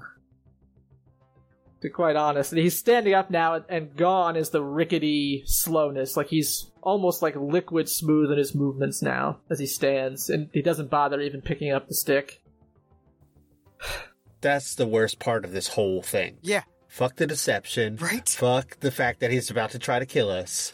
I'm gonna be forever pissed off that he made us take like two hours to walk up these fucking stairs. same. I offered Goal him 900 accomplished. rides. Dick. Your blood would be disgusting compared to what I usually dine on, but. Uh, in a pinch. Oh shit. It just occurred to me that maybe he's been drinking dragon blood for centuries. Yeah, well, you know, sometimes you get a tough I will one. say your mind is sterner than I thought it would be. And you are strangely attired. Doesn't have to be a quick death. I am wasn't lying about being lonely. I don't usually allow the young dragons much conversation before I snap their necks and drain them of their blood. Form glitter boy. But I'm willing to make an exception for you. It's not like you can go anywhere. At least nowhere that can get you away from me. Whatever attempts at peace are now moot after making us uh, endure that tortuously slow pace for so long. Oh, how do you think I felt? I'm faster than all of you combined. But it was fun messing with you. As I said. That doesn't make any sense. If we were all combined, we'd be much heavier. We'd get in each other's way. We'd be much slower. That's it. It would make more sense to say you're faster than one of us individually. you than hear another just- crick sound as a piece of eggshell hits the ground, and the vampire whips his neck to the left. No, it's not time yet for this one. Well, As soon as he looks away, Mag draws a Exactly. alright, so it sounds like we're gonna be in some initiative then. weapon. Yeah. I'm going to capitalize on that moment and try to s- try to snap a weapon. And I mean, I'm not a gunslinger, so I can't quick draw, but Alright, let me uh pop open. it A- feels narratively appropriate.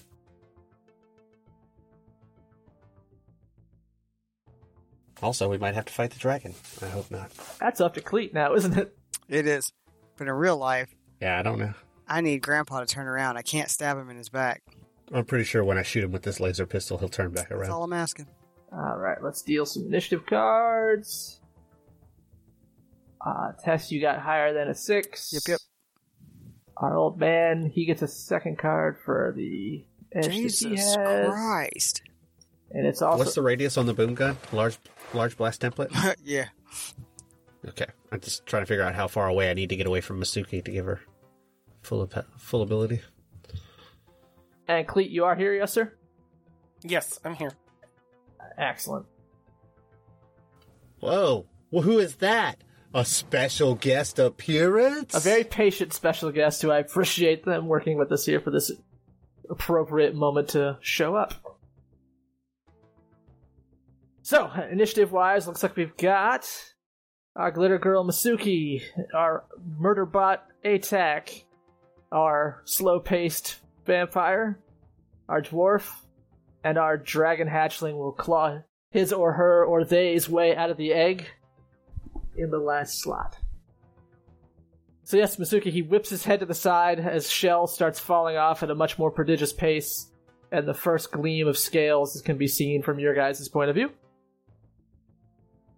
Mm, I can't stab him in the back. He's not. His, You can he's, always move around to his front. his torso is facing you. He just whipped his head to like the back a little bit. He's like looking over his left shoulder. Okay, cool. I uh, form Blazing Sword, and I'm going to stab him. Because my friends Alright. are right here. So you cross the, you know, Yep. eight yards to him. How many actions are you going to be taking? I'm going to be taking uh, one action. And I'm assuming that's going to be a fighting attack. It is. All right, go ahead and So roll. I try and thrust through him. Take all the actions. Mm-mm.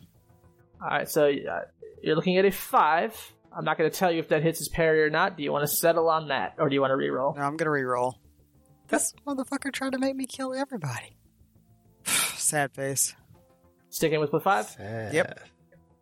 So without even looking at you, like his eyes are still on the egg, his right hand rips up, and between two fingers he catches your vibro blade, and you feel your servos lock as he just stops it an inch from his face. Sick anime vampire. What kind of blade is this? The distracting kind. and he just kind of flicks it off to the side, and it's like somebody just threw your arm off to the left. Like there is a lot more force, and those thin little bones should be able to to wield. All right, Suki is done. Yep. ATAC. You just saw what I described. Yeah, I, I, you know, I, I see Flint draw his weapon. My uh, my claws immediately come out as his weapon, almost reactionary as his weapon comes out. I'm going to uh, move to his backside and strike twice. Uh, so there's no flanking, know, but what I there know. is, there is a gang up bonus. Yeah. So you will get a plus one since Tess is Sweet. next to him. In theory, Wah, wah, wah. Assuming he doesn't have some sort of edge Ah, for real. and you have enough, that denies it. Yeah. which he Uh, does. He has the block edge, so he's Son of a bitch. his he doesn't twist his head, he, but his eyes kind of like slant to the right and watch you go around, and he does not seem concerned. All right. Uh, so how many how many actions are you going I'm to take? taking two actions, so these are at minus two. Yes, because it's the multi-action penalty, Okay. and I'm assuming you're fighting for both actions. I'm actions. fighting. So action one, because your frenzy edge has two fighting dice, I believe. So go ahead and roll them. Okay. One. Uh, that's a hit. So let's roll damage first. Yeah, nothing happens. Oh my god. Oh shit! had a bad day, guys. He doesn't block That's you. all right. you. Your claws, your claws hit it. You feel it push the flesh a little bit, and it feels like it's cutting, but it looks like it's healing immediately upon cutting through, and it doesn't even move his body. What a time to take a vacation, Charlie. You can roll your second attack, but I'll let you know you cannot harm him with your weapons. Oh wait, I'm sorry. I, I take that. I take that back. You can. I forgot. You actually. Let me double check it. You might be able to shake him. I have to. Yes, you can actually shake him. So you do hit him, and you you definitely cut into him enough, and you kind of make him stumble forward a step. So he is shaken, but you cannot actually do other than that with your weapons. Yeah, I see my my my vibro claws just kind of push him instead of cutting through him. You see an inquisical look if a robot could have an inquisical look. Uh, you know, up and shoots a glance over at Flint, like, what is going on? That should Flint's got a Does not an compute. eyebrow raised. that should have totally ripped this guy in half. That was a solid hit. And you follow it up with, I'm assuming, three more. Yeah, But- so let's do that. You don't. You don't have to roll 20. them all, because you can't. Yeah, I mean, you you. A normal person would be eviscerated. Thirty-three by what you've damage. Yeah, you, all you can do is shake him, and he doesn't get a wound for being shaken again. I'm rolling this out.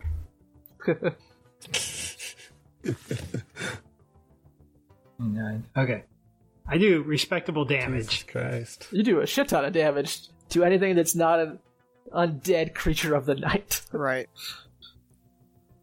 So you, yeah, you slash into him like Wolverine, and like you rip open the flesh a few times, and the, it just parts, and no blood comes out, and then you just see like strings of flesh like stitch it back together in a second. and he does take an almost like a little bit of a knee, like you do force him down with the sheer weight of your blows, but that's about it. And now it's his turn. Mhm. First, he will roll to unshake. Being undead, he gets a plus two to this roll. of course he do. I think the 17 Jesus. is enough. Yeah. Interesting choice of weapons, little robot.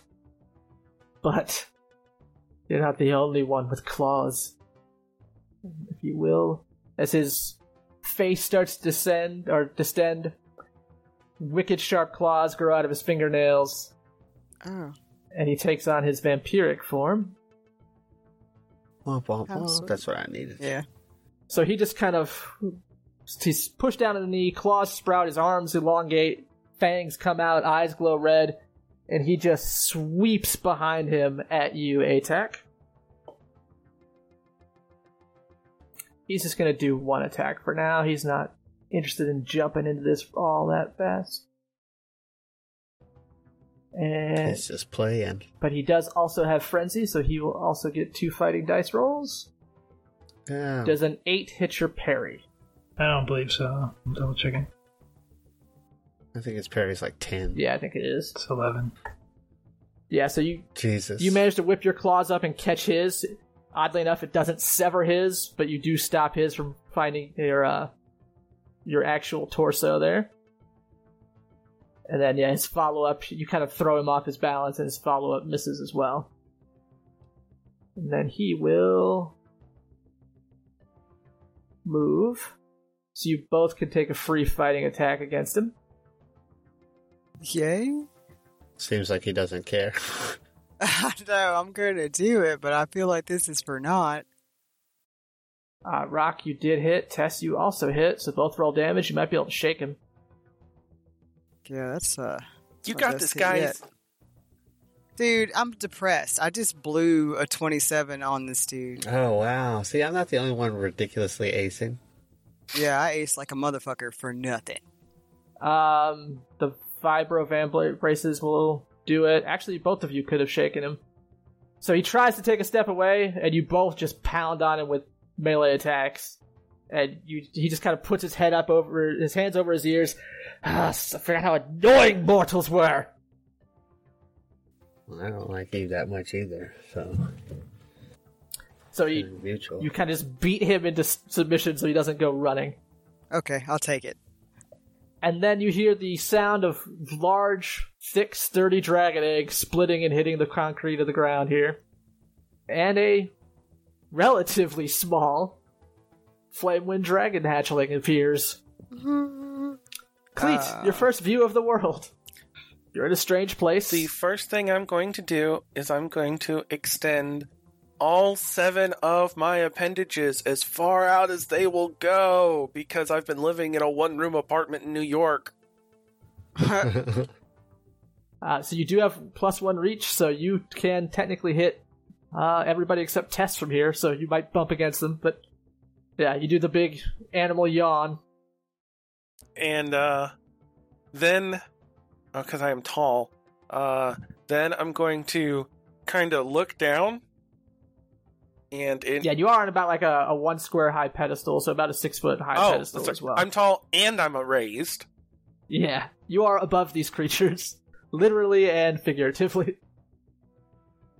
Uh, I'm going to uh, kind of crane my head down a little bit and in Dragonese uh, say, What have we here? Does, does who has knowledge of Dragonese or an internal translator? I believe that is only magnesium flint. Mag, you heard it. the vampire seems to recognize it. I, uh. We've come to uh, rescue you at the uh, request of a friend of your mother's. And uh, we've run across a bit of a problem here. Uh, that's about it. Jason, I think you uh, actually skipped me. Oh, I think I did. Oh yeah, you would have had to have. Yeah. The only action I was going to take is I want to take. I want to uh, roll occult to identify the guy so I can figure out how to hurt him. So it Yeah, wouldn't really change the flow of anything. Yeah, I apologize for that. I think I clicked it once to move order, then I looked away and thought I hadn't done it. Okay. All right, so let me just roll that real quick. The only reason I'm bringing it up now is because if I n- figure out that he's a vampire, that would inform my words here. Right. I did get a success on my occult roll. Yeah, so you, f- especially in the Pecos Empire, you're Yeah. you know of vampires as a thing. This seems to fit the bill. All right. With that success, would that give me any knowledge of the things that can actually hurt him? There's so many different weaknesses. Uh, roll a d3. D3. Sweet chariot. All right, then we'll just go uh, one, two is one, that sort of thing. I got a one. Alright, so I'll give you one thing. I'll either tell you how you can destroy him or how you can hurt him. And I'll tell you one of the ways if there is more than one. Uh, Your call. So damage or actually kill. First of all, pick that category. I'm gonna go with kill. From a couple of vampire hunters you heard talking in one of the bars in Marl, the only true fire way that a person can kill a vampire is by chopping off the head and burning the head and body in separate pyres. All right. Okay. But you do know that vampires have there's a lot of legends about them and out of game they have a ton of different weaknesses. Yeah. They're very complex monsters. So I do have two stakes in my backpack. That's You- hilarious. So Cleet, you have done your little dragon stretch. What would you would you like to actually do anything like action wise on your turn? Um, no, I think I'm just kind of like prop my my uh, two arms underneath my chin and just kind of watch the situation unfold because I don't know what's going on here. The little wider person did respond back to you in a crude version of your tongue. Well, sure, but yeah, just let you know. I, it's one of those. It's like I just met this guy. yeah, I'm, I'm just saying like that he's the only one who seems to have understood what you said. All right, that would be the top of initiative. So we will deal our next round here. Bum, bum, bum. Nice. Fuck Rock yeah, got another Joker. Heck yeah. twice in one session there. ATAC, you are a fucking lucky joker. Oh, I need to put the vampire back in. Nobody's sad about that. Wham- Hey, yo, do I get a card for my quadruple raise, even though it didn't do shit because he's a fucking vampire? Uh, I should rolled a 27 on the attack roll. Yep. Yes. All right, so he gets to draw two cards for initiative. We got a queen. We'll draw another one just in case he gets an ace or higher. Nope. And Tess did not get a six or lower. All right, so you got a joker. So everybody gets a Benny, and Rock, you get a plus two to everything you do this turn. Okay. Not really sure if there's anything I can do worthwhile. no, I feel so impotent. There is now all of a sudden now a, a very large dragon that's sort of sitting there with its snout on its little front claws here looking at you all, and it did say something that sounded like a language. Flint's gonna yell out to everybody, he's a vampire. He doesn't, uh, he's not harmed easily, and you have to decapitate him and burn his body and head separately in order to kill him. But as far as getting him to that point, I don't know yet. Okay. Thran, like, eyes dart away from the dragon. Well, look who's a little novice vampire hunter. Uh, Good luck taking my head, dwarf. I look at the vampire. I'm like, I'm your Huckleberry, and I'm gonna make a called shot on his head. Okay. So how's this work? I'm gonna take one hit, called shot. I'm gonna lop his head off. You can't specifically try to decapitate him, but you can target the head. Uh, let me pull up my. Can I target the neck? Yeah, we'll say it's a minus six. Uh, because he's undead, you don't get any extra damage for targeting a vital like that. Okay.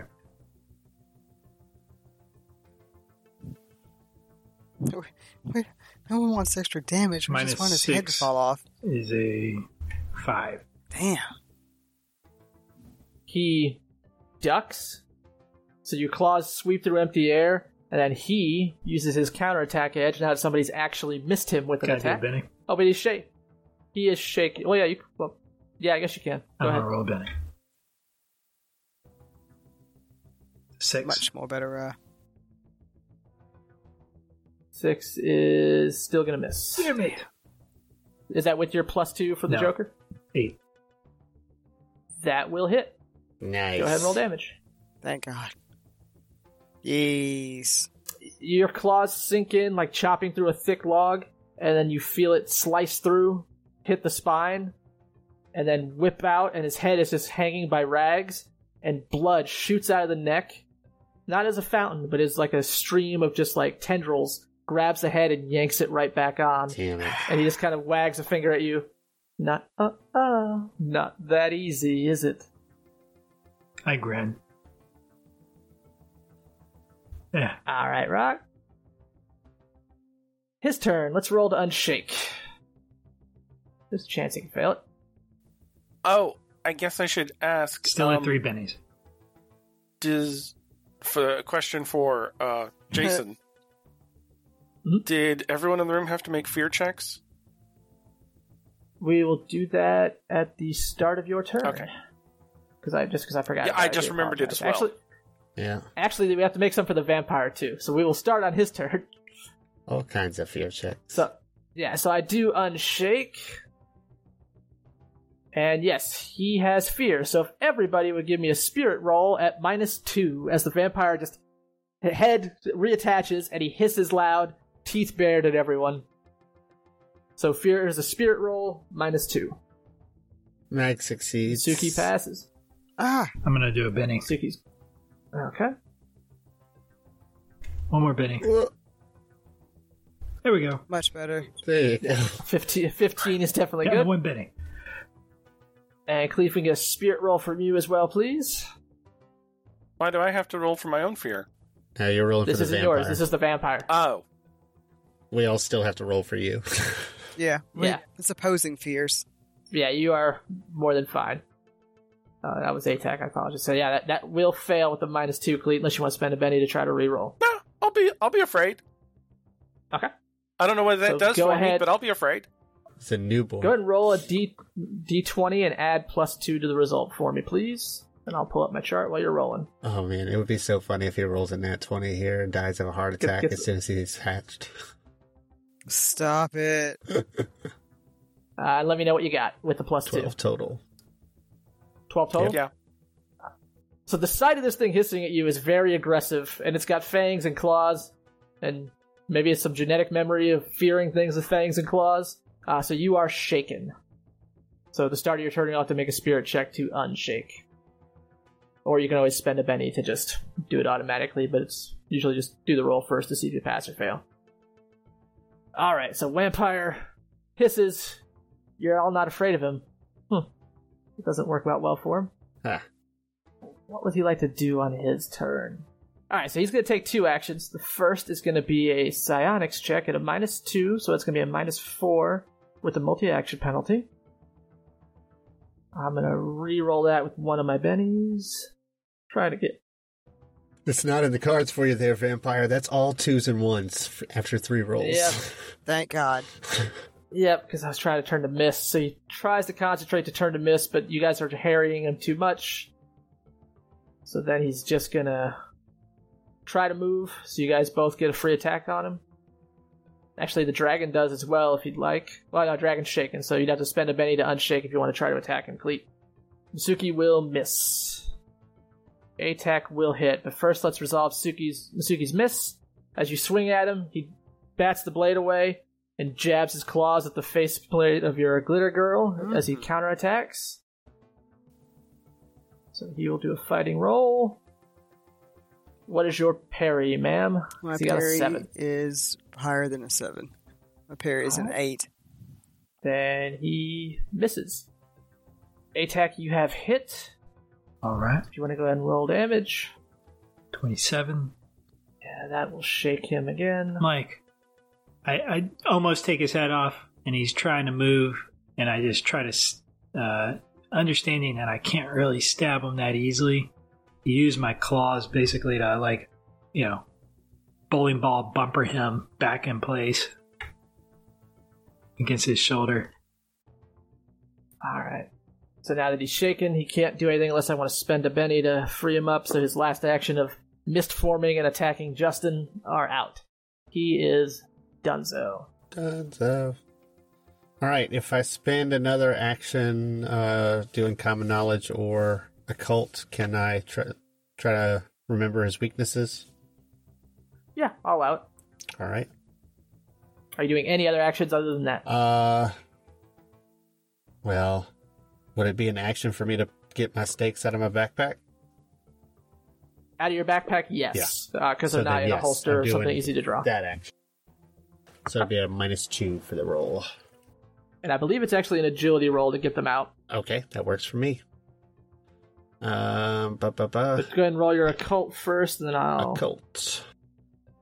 Uh, that is a f- mm, with a minus two. That would be a failure. So I will spend a Benny. And it it is not a, a, a roll you have to do to pull it out. It just takes the action. Okay, I I will spend a Benny to reroll the occult, and another Benny, and that's it. That's as many as I'm willing to spend on a roll. I failed. You're pumped with adrenaline, like you did feel that fear, and then you're feeling like another wave of it coming. So just you can't think about what they said. Is it making me garlic? They can't cross the threshold. What is it? yeah.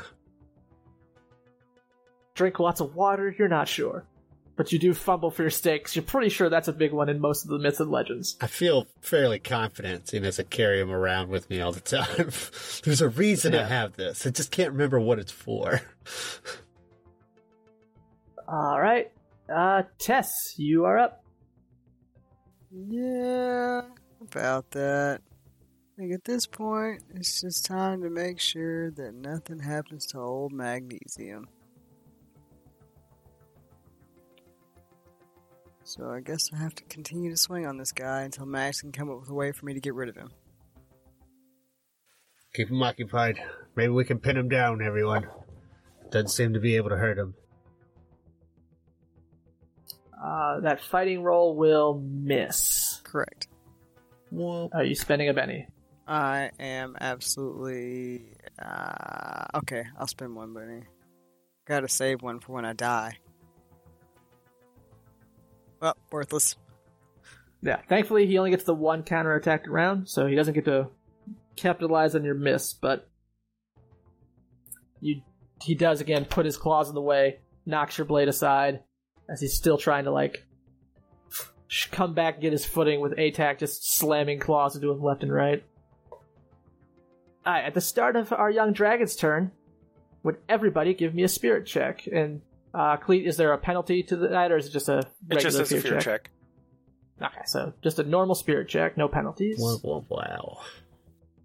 And I will roll for our undead not friend. I got a five, so he's good. Not afraid of dragons. What are the odds? Right. Looks like ATAC is good. Oh wait, I gotta make this old fear check. I'm pretty sure that I'm actually just going to fail this fear check. Nope, he passed. Looks like uh, Flint. Actually, I passed. I rolled a one and a two, but uh, I have plus two to fear checks because I am brave. That's true. So that would be a four. The, the dragon fear, maybe it's just because he's young. Maybe because there's other things to worry about. Doesn't quite take hold in anybody. Uh, Cleet, what, what are you going to be doing? How many actions are you going to be taking, sir? Uh, I'm not ad- familiar with Adventure Edition. Um, you can take more than one action. Yes, so you can take up to three. If you take two actions, you're at minus two to everything you do. If you take three, you're at minus four. Movement doesn't require an action unless you, or movement does not require an action, but if you choose to run as part of your movement, you get an additional minus two. So you could attack three times, you could do three different things that require a, a roll, but you do build up that multi attack penalty, multi action penalty. Um, I'm going to take this round to unshake. Well, you get that for free, so go ahead and roll a spirit roll for me. Oh, okay. Well, I have this nice unshake button.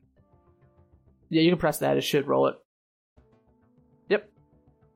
So you're good. So you have your normal round to do stuff. So that's not your action. Doesn't take up anything. So that's a little bit better than the previous Oh, edition. that is so- better than previous edition. I was like, come on, raise, come on, raise. That was no raise. Um, Nope, don't need that.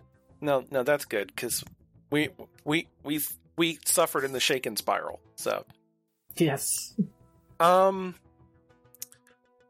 well, I don't like things that scare me, and right now, so far, only one thing in the world has scared me. Sorry, one thing in the The- universe has ever scared so me. So true.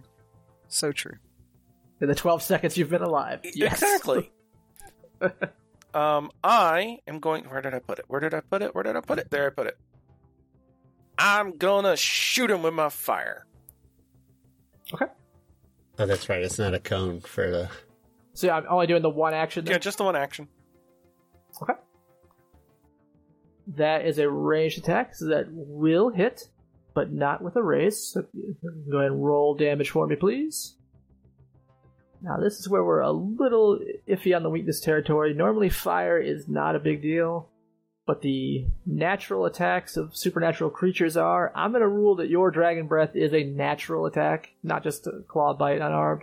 So I'll say this can potentially damage him. However, it is. I think it is halved. Let me just double check. Uh, so that is full damage. That's 14, but his toughness. And there's no armor piercing on that, right? Not that I'm aware of. But it is mega damage. Uh, so unfortunately, though, his toughness is a little bit higher. So you just hit him with a, a spit wad of flame. It washes over him. He shouts a little bit, and but then just kind of the flames die out. And the only thing that's really messed up is his robes are pretty much burned completely off, and he is now in the nude. Gross.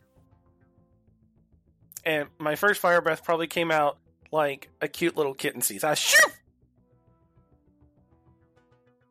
All right, that's that round. So we will now, uh, because a Joker was dealt, we will shuffle the deck. Ba, ba, ba. And Come on, Joker again. Attack. Yep.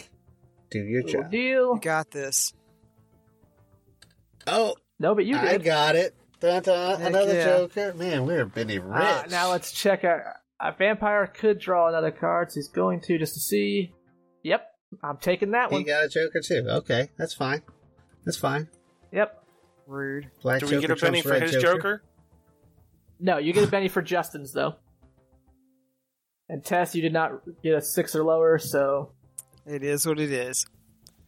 I'm just excited these guys keep replenishing my bennies. For sure. I just want to know All every right. round I am the slowest acting dragon. yeah, you've not really gotten higher than a three. I don't think. I'm going last of everyone every time. You were Maybe you're just still trying to figure it out. Don't- yeah, you are. You are like 14 seconds old. Yeah, it's okay. ATAC was the youngest person in the room until you were born. Yay!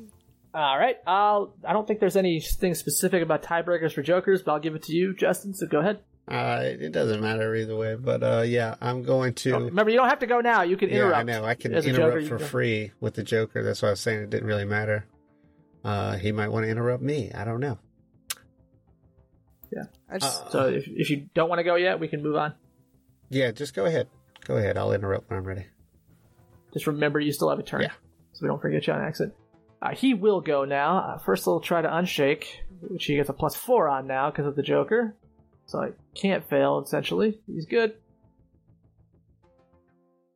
Alright, and he's going to take two actions. First one is going to be to try to activate that goddamn mist form. Actually, no. He's going to take one action. Alright, now let's roll and activate this fucking power. Of which he gets a plus two. That would be a seven. I'm gonna spend a Benny since I have plenty here. You got too many bennies. I don't like it. Oh, I'm gonna stick with that 19. What the? Ouch. All right. so, anybody in that blast template is going to need to make a roll for me here. Uh, it is a spirit roll at minus two. I don't wanna. I'm gonna roll a Benny. Actually, Rock, I you don't need to sleep, do you? No. Then you're fine. You don't need to roll. I'm gonna spend a Benny. I'll spend a Benny. Goodness gracious. This Ah, guy's it's a sleep test spell is spending. fucking you guys up. That's still failures on both your parts. I know. I'm I'm at odds. I have one Benny that I can burn. But do I want to burn it here or just lay down? I'll burn a second Benny. I- Nope. I'm going Nope. to I burned it and still didn't make it. Yep. Night night. So yeah, your eyes just start getting heavy, and you just slump down at your spot, and you start falling asleep. That's funny. People can give you another roll to wake up, either with a loud enough noise or an actual physical action to wake you up. Trying to see if there's anything here that well, that looks like sleepy. I mean, is anybody even gonna know I'm asleep until it's my turn? Yeah, you're kind of you're kneeling down and like taking a, a football knee. Yeah, it is power Okay. armor. Not like it. All right, so that was his one action. He is done. ATAC, like you're just like, huh? What? Yeah, I'm like looking our alley. What's going on? now, you and I can fight one on one, Golem. Ugh, Although There he goes you with that could Golem serve shit. me, you have no blood for me to drink. You won't die. I could use a friend. You've got a friend in me.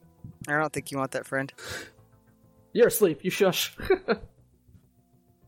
but you are up, Rock. All right. Uh, if nobody wakes you guys up, you will wake up in 30 minutes, I believe. Sure. Double Isn't Max check. outside of the range of the Yeah. sleep? Yeah, he Max, wasn't fine. Okay. Just making sure. Actually, it's an hour. Okay.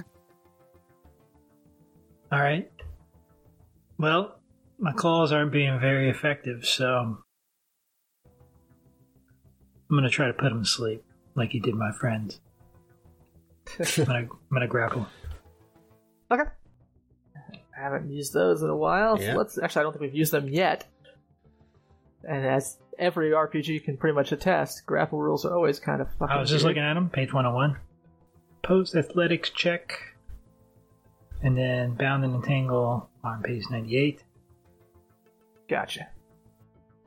Alright, so you go ahead and roll first since you are initiating. Then you will decide what to stand on after any rerolls. Damn it.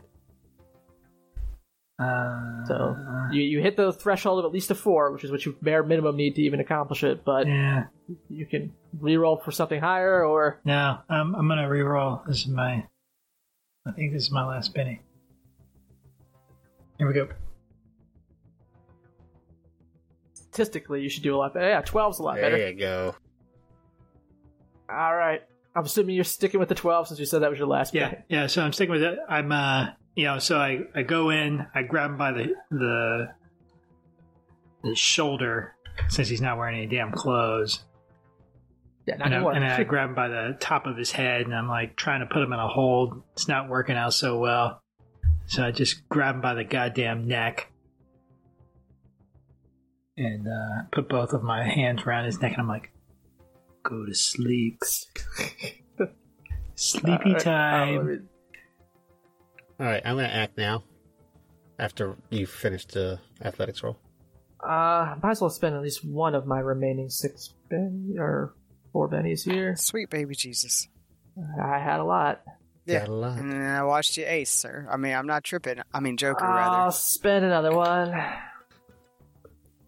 Not there Yeah, yet. can't do it. Even with the seven, you you succeed with a raise.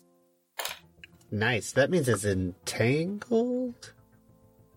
right? Let me see. Bound.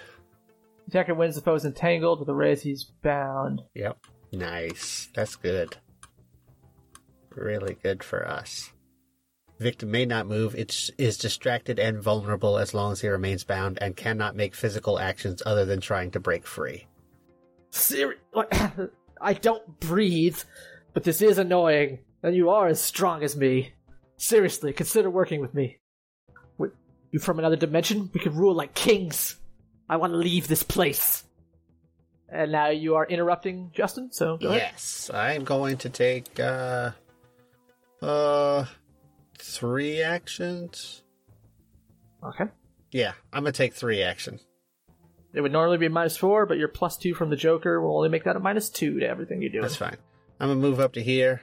I kick Masuki and say, "No sleeping on that job, girl. We got a dragon or a dragon to save." Yeah, that's what I said.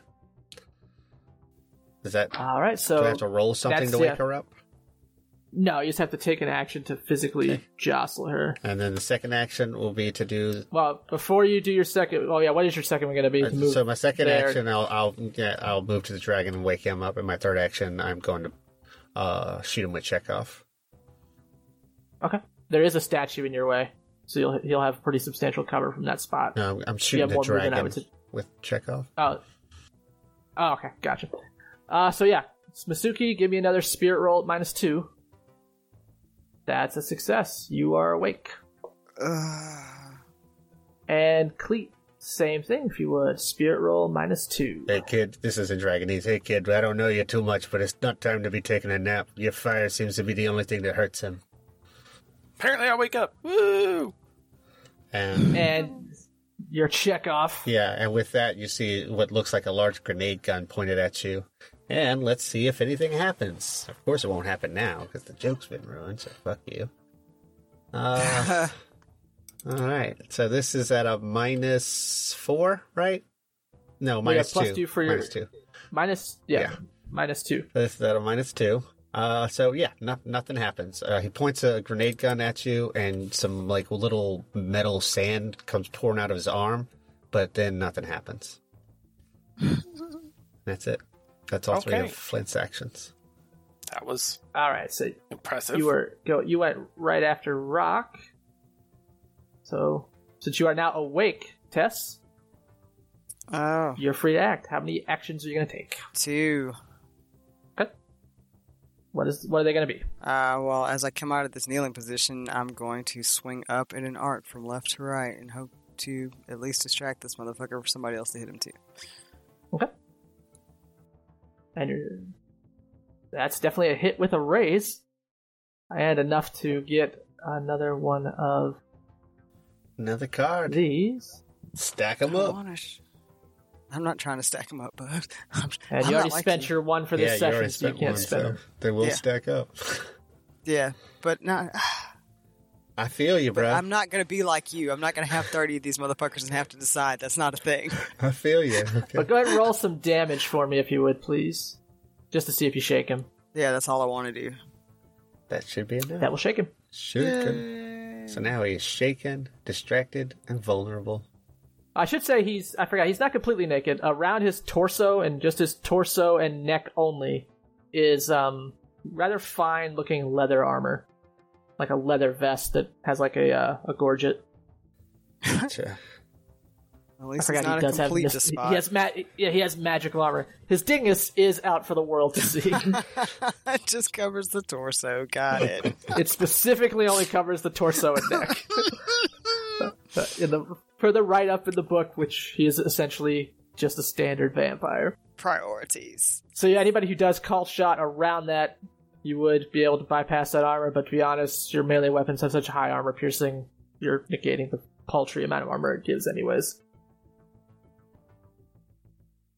And your second action, what was that going to be? Uh, to swing down. I come up to the left, down to the right. There's really no point. You can't double shake him, and Ah, your exactly. normal weapons cannot hurt him. Exactly. Same deal. Like you, you, you come up, you do manage to cut him for a second, hit him in the jaw, and, like knock his head back a little bit, which is difficult seeing as how ATAC's got him in a chokehold. But I forgot you. He is distracted and vulnerable, so you have like an additional plus two to hit and all that good stuff. But not that your twenty needed it. Yeah, but we need the dragon to be able to do massive damage. That's Yep. who we're, we're banking on right now. That's where the But then the, the you are cutting him, but it's just healing almost instantaneously. Oh yeah. Uh, so you are done, and Cleet. Bottom of the round.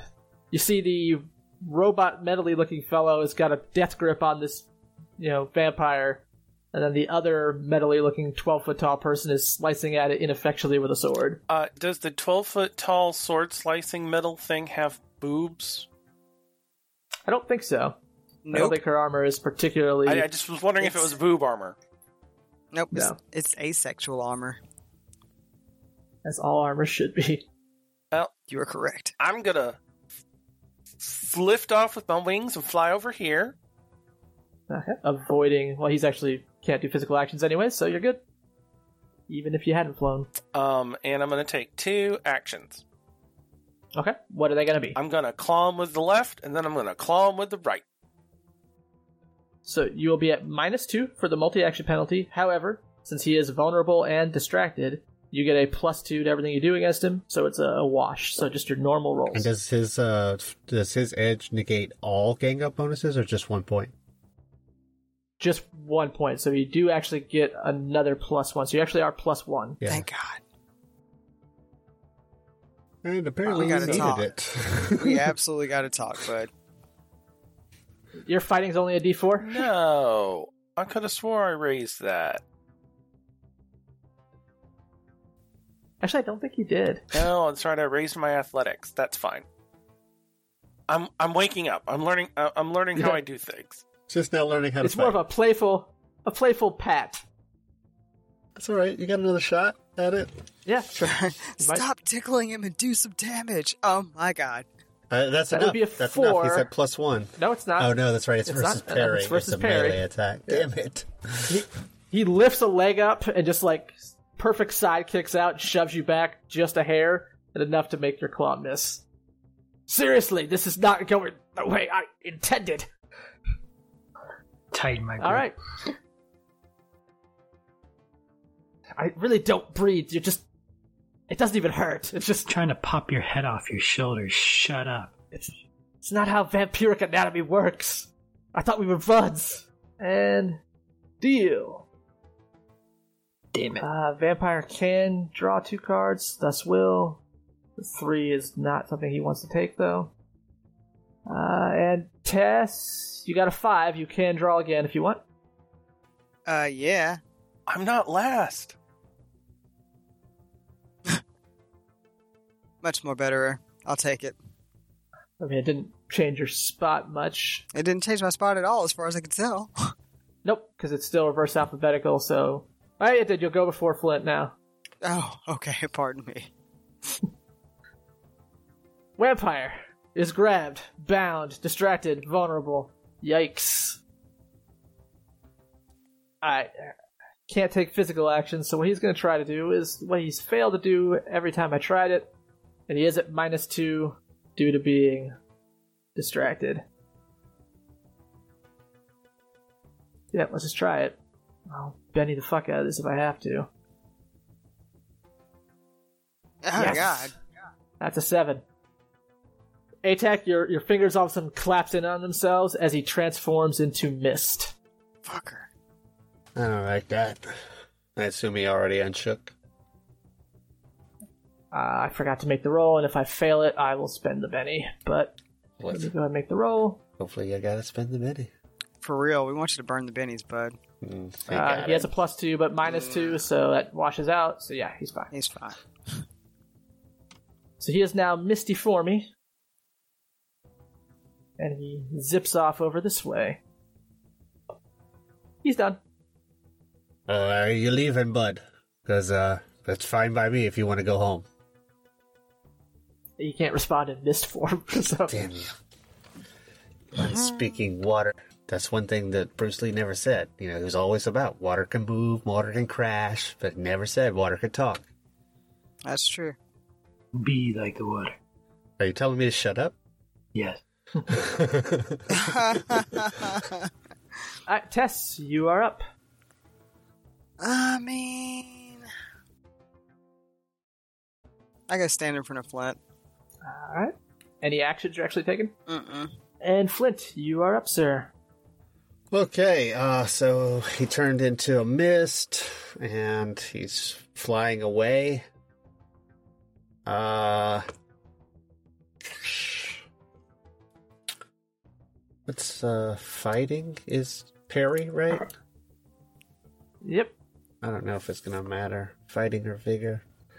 Uh, I want to. I'm, I'm gonna go on hold because I'm not 100 percent sure what I want to do. So I'm just gonna. I'm gonna go. on Remember, hold. interrupting it on hold requires a successful agility check. Yeah, check. I got it. All right. Cleet, the weird clawy man turned into a big pile of vapor and has just drifted to that side of the room. That's fine. I'm going to move over to here, and then I'm going to place a cone template of fire over where the mist sort of is. I mean, I can tell just by eyeballing that that will hit, but we can still double check. Good night. Uh, so you still have to make an athletics check and get at least a four to target it in the right direction. Otherwise, you just choke too high or low. That's enough. Uh, since he's missed, I'll say energy can still hurt him. So yeah, go ahead and roll. Yay! Eight damage will not be enough to beat his toughness. So if you have any bennies left you'd like to spend a reroll, you may do Yep, so. I will spend a Benny. That Much more better. will just barely clear his toughness. Not enough to damage him, but you will shake him. Sweet. I got some shake and miss. Should I Benny it again, That's- do you think? You you could if you want. I'm, I'm Uh, asking for input from my other people. You're that work. already you're already Yeah. above average, uh, so a Benny is not likely to increase it. Yeah. Okay, I'll be done. Okay. All right. Unless Justin is going to try to interrupt, it will be Rock. All right. I move over to the mist. And then I fire my thrusters into it. I like it. I will go as an improvised weapon. Um, but I'll let you know the only reason the dragon's fire works is because it's a supernatural creature. He is actually immune to regular fire. So you do it, you throw your thrusters in there, but just I'm trying to anything. disperse the mist, right? You do. You disperse a few inches. It's annoying to him. If he could talk, he would tell you, "Hey, Dick, my dick's flopping out. I'm misty, and now you're making it even worse. That part was my dick. Thanks a lot. I should never have let you people in my house." Sorry, not sorry. Um, All right. How long does the uh, how long does uh test work last? I believe it's just a like the one that distracts invulnerable. Yeah, Until the end of their next turn, I believe. till the end of their next turn. Well, I don't know when that's going to be, but I'm going to go ahead and take my action now and uh just tr- I'm going to try to do a test uh, against the uh vampire to make him Okay. vulnerable. Uh, I will. I'm gonna do an occult test, maybe. Uh, I want to like call out. I want to bluff him that like we know your weakness. So maybe that wouldn't be occult. That'd be more like persuasion. that would be more. No, it'd be performance because you're straight up lying. oh well, I don't have performance. Oh well, we'll give it a shot. Uh, I- you can try to run, but uh, we know how to take you down. There's no point in you uh, resisting. You may as well just give up. Maybe we might decide to be merciful. Oh, yeah. Okay. Fuck you. I don't have to have a skill. I can just ace a billion times. Right. You don't even need to have that freaking card. I don't even need anything. I just roll a fucking bunch of aces. So that's a 12. Uh, that you were using performance, Uh, yeah. which I believe is tied to spirit. So he will resist with spirit. I'm assuming you don't want to reroll. Uh, no. Uh, there's absolutely no way I can expect that to go better than that. And you succeed with a raise, so he would be your choice of distracted and vulnerable plus shaken, which he already He's already is. So shaken. So I would choose vulnerable. I'm hoping that the next time the dragon fires, he can maybe get a raise and do more damage. Dun, dun, All right. dun, next round. Let's get some cards. All right, let's take a look. Vamp can always draw two cards. The four, diamonds is a shit card, and he doesn't want it. Yeah, I'm gonna need And another Tess, card I'm too. assuming, yeah. I'm sure that King of Hearts is more to your liking, Tess. Much more better. Uh, That's So you are up, Tess. Hilarious. Uh, man, so nobody's around this guy except for ATAC, huh? ATAC is not holding him yet because ATAC hasn't had a turn yet, right? And the fact that he is a incorporeal mist, nobody can hold him now. Oh, that's true. Ah, can you really mist a mist? I'll try and mist a mist. Who's it gonna hurt? By this point, you've realized that your sword is completely ineffectual, other than yeah. potentially stunning him. Yeah, Actually, you, yeah, that's about it. really, most of my stuff is In worthless. fact, all of you moment. give me an occult roll. Uh, Okay. I will give you that unskilled roll again. Yeah, and I won't penalize you if somebody crit fails, since I'm calling for it. Yay! Mag it is. Jo- All right, Johnny Ace is over here. I know, right? I am on fire tonight. hmm Mag, now that you've had a second to breathe, from what you know of vampires, this fight is very untenable for you. You guys might be able to continually stop him from hurting you, but you have almost no way to stop him. You realize if that dragon does manage to do enough flame to hurt him, he could potentially heal from it in seconds, anyways. The only way you potentially could do this is by staking him, and if he's in mist, he cannot be staked. Gotcha. You can keep slugging at him, but all you're doing is giving him time to potentially hit you with another sleep spell, and then have you all at his mercy. All right. Good call. So But that means I remember the Up to steak you. thing now, right? you do remember the stake thing. Okay. You know the stakes do not kill; they incapacitate. Yeah. But he would have to be uh physical. Corporeal to potentially do it. I like to think that I lied to him about knowing his weakness so well that I convinced myself. I remembered the. Uh, uh, I convinced myself that I knew his weakness, and as a result, remembered his weakness for the two staking through the heart. If, if you guys weren't stationed out of the Pecos Empire, I would not have allowed you to to know this much. But since it is vampire adjacent territory, Sweet. there's enough rumors and, and legends going around. But yeah, you know, fire normally does nothing. Like the fact that it's a dragon might have something, but even if you manage to hurt him, from what you understood, the little healing he's doing when they're cutting him is nothing compared to how he can heal real damage. Yeah. Okay. So as a as your storyteller, I'm letting you know mechanically this fight is not a, necessarily a win. Like, you- Right. there's Yeah. you can fight him to a stalemate. You might get lucky and stake him, but the the route you're going now, we're just gonna slog through this, and it's just gonna keep back and forth, nothing really happening. So, my advice: negotiate or just get out. Mhm. But if you want to keep it going and try to stake him, we can play it. But we'll bear in mind he's not an idiot. Yeah. Um. Since there is no actual duration listed for his mist form, I'm assuming it's till I spend an action to turn back.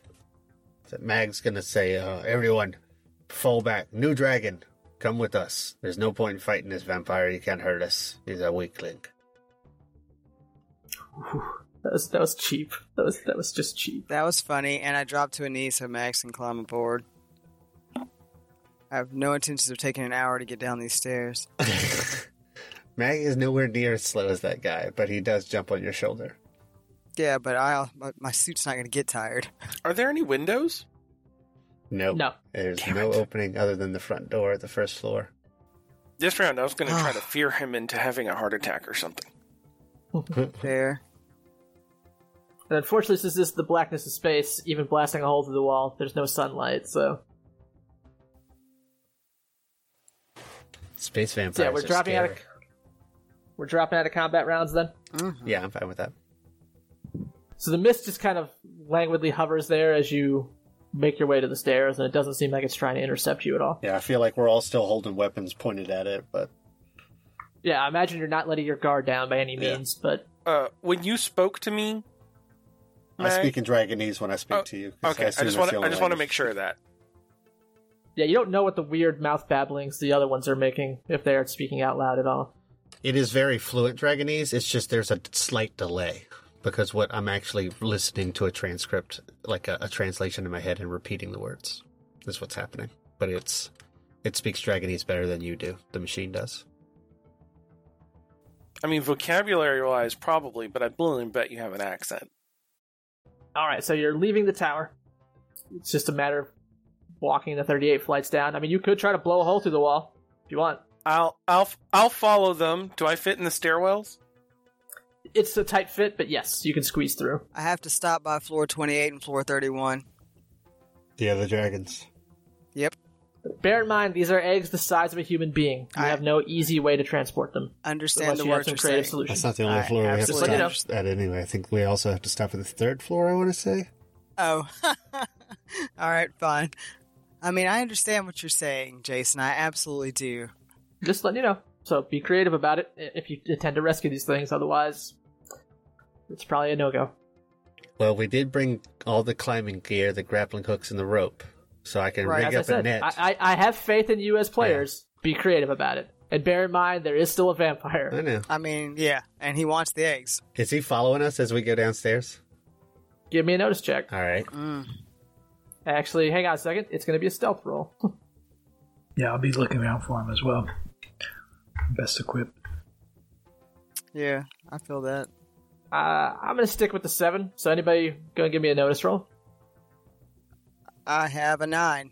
ATAC got Uh, it. you- Uh, Mag crit failed. Damn. All right, so this is how I'm going to do this. Did you crit fail? Well, and and also don't forget, I have the one where I can s- sense supernatural beings if they're as long as they're technically within line of sight of me. So pretty much the entire party does notice the mist is following you. It's staying back kind of far. Like it's not getting within like striking distance and it's staying kind of high to the ceiling, but it is there. And it's definitely keeping a tra- tabs on you. Justin, does Mags have any internal cyberware that aid him normally on notice rolls? Uh, not on no- notice rolls, but I do have an internal computer. No, I'm not gonna have that, Fritz.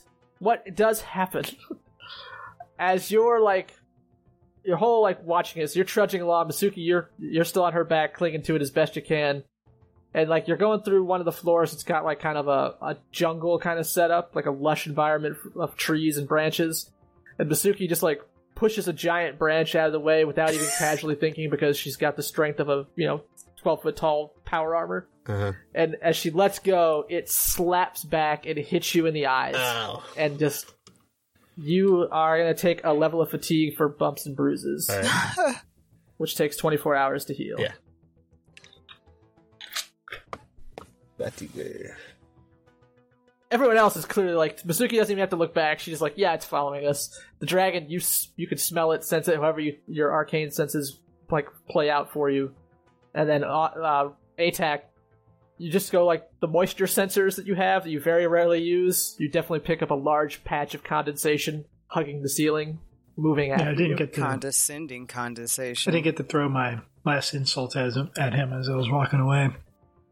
I mean, you still can. You- He's following you, and you're taking several minutes to clear these floors. So you could be insulting him the As entire he's time. following as I look around, I, I'd look back. I'm like, "Why don't you come out and play, little wet bitch?" I- I'll So, occasionally yeah. look back at where the the patch is and just breathe a cone of fire at the ceiling and then keep walking. I'm going to attempt to make Every now a and then baby you hit pretty solidly, and you, you shake him, but He catches up. I I get it. I can carry one of these eggs when we have to make a baby sling for the other one. Yeah, I can make a sling for both of them. Don't worry. Are you sure it's worth the trouble? I'm gonna let you know, rigging up a impromptu sling to carry a man-sized egg is not gonna be a matter of five or ten minutes. It's gonna be at least a half an hour. All right. Okay. I mean, 'cause you're you're gonna have to whittle a, a suitably decent net to. So you will be potentially. Weaving a Potentially basket vulnerable. for 30 minutes. Yes. Yep. I, I'm assuming you're doing that as soon as you hit the first egg floor. Yep. All right. What so is everybody else question doing? is, if I put Mags on my shoulder, can he be working on it while we're still in motion? First of all, no. He needs to get off you because he's clinging to. It's not like you have a pouch there. He's clinging to essentially an industrial turbine. Yeah. So it's Yeah. not an easy ride for him by any means. Like you- you're not a vehicle. That's true. So yes, he has to be off you, and there's no way in hell he's going to be able to do this. Like I, I'm in my mind, he's got to lay rope out, cut it, tie it, make sure it's good, fit it against the egg a couple times, make sure it's secure. Eh. It's it's, it's work. Like it's I see that you've never had to harness up at the last minute. Definitely not. A, yes, none of us have ever had to harness a six foot tall egg that contains a, a being the size of a car. You're right. None of us have had to do that ever. With essentially generic climbing gear. She seems yeah. kind of. Uh, sorry, that one seems kind of small. What if you tied it to my back? I yeah, we could do that. A very smart idea. Alright, so Justin, go ahead and give me a repair roll, please. Don't forget your minus one from your fatigue. As you command. It's already on there. Oh, it's on there. Still a success. Yeah, Still a it'll take you about 20, 30 minutes, but you can rig something up. Oh, good thing I rolled the What is- two on the wild die. That was close. Mm-hmm. Like, right? like I'll I'll just lay down and kind of hunker down close to the ground, so that he has access to like lash it to my back. The mist, since you are all keeping an eye out for it, drops down the stairwell and continues down the tower. It's not staying around watching you. Well, now we have to be aware of, or uh, watch out for an ambush as we leave. He probably doesn't like the idea of us taking his food. Probably not. Bear in mind that this is butting you up on hour three of this little journey. And you have a shifter holding a rift open for you. Yeah. Just things to keep in mind. hmm With that being said, are you still stopping to secure this egg? Yeah. Well, that's obviously Masuki's vote, but is Yeah. everybody else cool with that? yeah, just want to make sure. All right. I'm hunkered down near the egg, so Uh, this one's kind of like a bluish silver in color. Like I said, size of a human being. Very heavy, but not so much compared to like what your dragon and your glitter girl can lift. Yep. The rope might be cutting it a little bit, but it's rated for like 500 pounds easy, so this should hopefully be enough. And you're making sure it's secure and you're thorough with your netting. Uh-huh. And you get a little egg satchel built up for the dragon, and you have another one set up for the glitter girl. All right. And you continue down. and now I'm trotting next to them on all fours, kind of like a like almost like a little prance in my step. Is anybody talking to each other? 'Cause this is, like I said, you've stopped for about 20, 30 minutes. It is still even moving at a fast clip. I mean, it's a lot of stairs to go down. You have time to chat and speak to each other and plan. You have a, a strange new dragon. Dragon, you have only one of these beings seems to have a brain able to communicate with you. I mean, you could lower yourself to using your innate psionic gifts to learn their garbage tongue if you want. I mean, I've thought about it, but I'm like, I don't have any indication they're really saying anything important yet. So okay. So you make it down to the next egg room, secure the egg to the glitter girl, I imagine? Yep. Okay. Continue your trudge down. It's much faster without a vampire screwing with you and making you take forever. You hit the fifth floor, and Mags, as you gaze upon the several piles of gold coins and jewels, you're wondering briefly, just briefly, with that inherent greed in your personality, what's sitting there on floor 38 to 50? They never keep the good stuff at the bottom. Oh, Lord. Uh, So, damn. Why didn't we go up first? Shit. First of all, did anybody bring backpacks or anything like that? I got backpacks of food.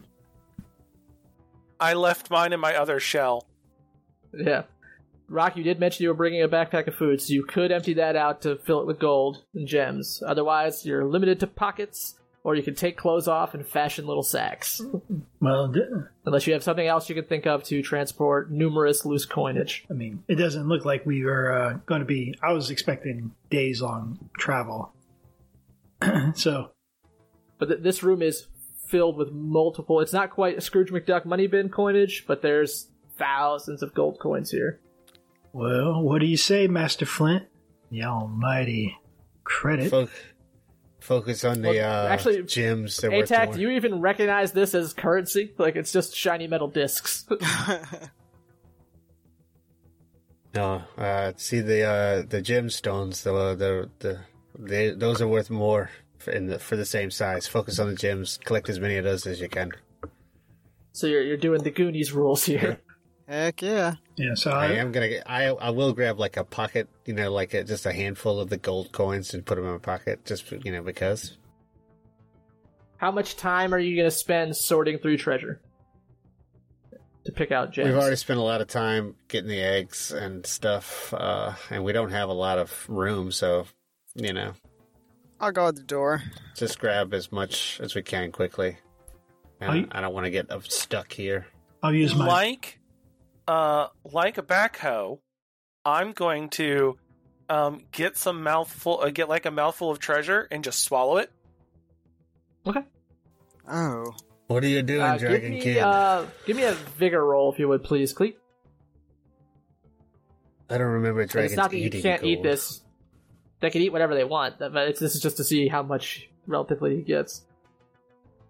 Yeah, you get a big old mouthful of treasure. Gulp it down. Damn it! Um and then i'll try uh, i'll try to do two more but like slightly smaller mouthfuls Uh, okay. Oh, you didn't need a roll. i was just rolling for my my other two things but yeah so Getting better and better at eating gold. I'll use my uh my flight to help me move quickly throughout the piles and dig out the gems. Uh, that doesn't really help you dig out individual gems faster. I mean, you can get Ooh. the piles. Can You're I- not, you're not shaving off a perishable amount of time. Can I assist him with notice? You can make a notice roll. Yes, Tess. Go ahead. Jesus. I tried not to assist you. yeah, you tried. Uh, so Rock, just give me an agility roll with a plus one from Tess. i was like what if i tail lash some of these piles to spread stuff around right. You might just be throwing gems further away from his reach. That's Right. Whereas I'm like, that's a gem. That's a gem. That's a gem. Uh, that, with the plus one, that is a success. Do you want to stick with that, or do you have any bennies No, want to that's all I got. Okay. So I'm assuming you're not spending forever. You guys said so, maybe ten minutes. No, I'm gonna. Yeah, I'm gonna randomly grab what I think may be the most uh, valuable. I did not roll well on my gambling roll. Do would you like to reroll? Sure, I'll re-roll with one Benny. With yeah. I got to, no what no better. Yeah. You reach greedily for another handful of coins, and then you realize as you squeeze them that they compress in your hand. And as you open it, there's like a sticky brown substance over your palm Gross. and crumpled gold foil. uh, the, gold- the chocolate, Chocolate coins. Chocolate coins. why couldn't i have That's eaten funny. those yeah. Alright, so you spend 10 or 15 minutes, clear out uh, as much treasure you can kind of rapidly shove your greedy little meat hooks on. Yep. And let's see, let me just double check the rolls here. So Raka, nobody aced any of these, did they? Nope. Mm-mm. Other than Cleet uh, Oh, eating yeah. them. Alright, so you make your way down. yep. Uh, no, no sign of the mist. It's not on any of your sensors. Everything looks empty. do i do i do i sense any supernaturals within my line of sight Give me one second. Oh God. Yeah, go ahead and give me a notice roll if you would, Cleet.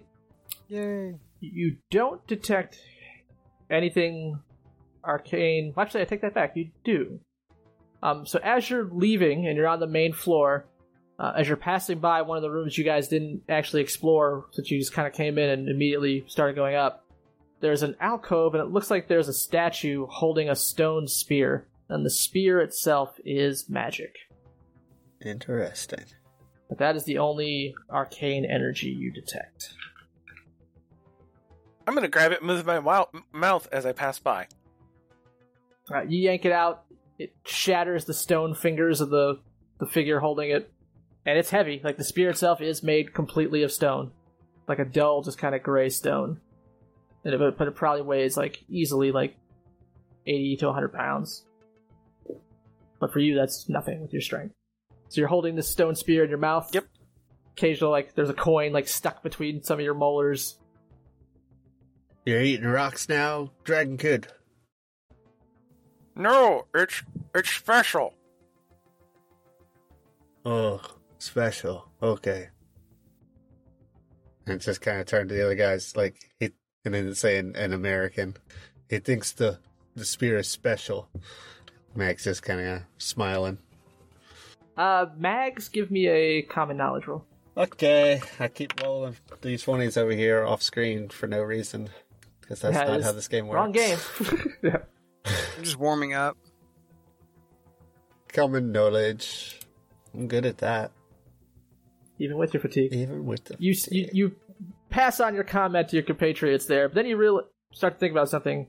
If he yanked it off a statue, why would it be a separate piece? Oh yeah, it does kind of make sense there. I mean, it's not impossible, but it's definitely odd. Well, that's probably more of that magic stuff, so I'll let the dragon keep it. We'll see. All right, and as you open the doors, uh, our young dragon friend gets the first glimpse of life outside this tower as you see what we were looking at previous. What a I take a moment and stare in awe at this beautiful sky. It is kind of pretty. Because you guys did so well on your plan in, I'll say there's not really any hardships getting back, especially now that you have another super strong flyer. Sweet. So you kind of repeat your little thing, keep doing your sensor scans. Still no detection of the vampire anywhere. Um, a couple close brushes with gravity as you. I mean, e- I imagine our young dragon is really flying for the more than six seconds at a time here. Right. and I'm readjusting for this extra weight. Yeah. And then, so about another hour goes by, working your way back. And then you push the last rock close enough to your rift that you still see open in the distance.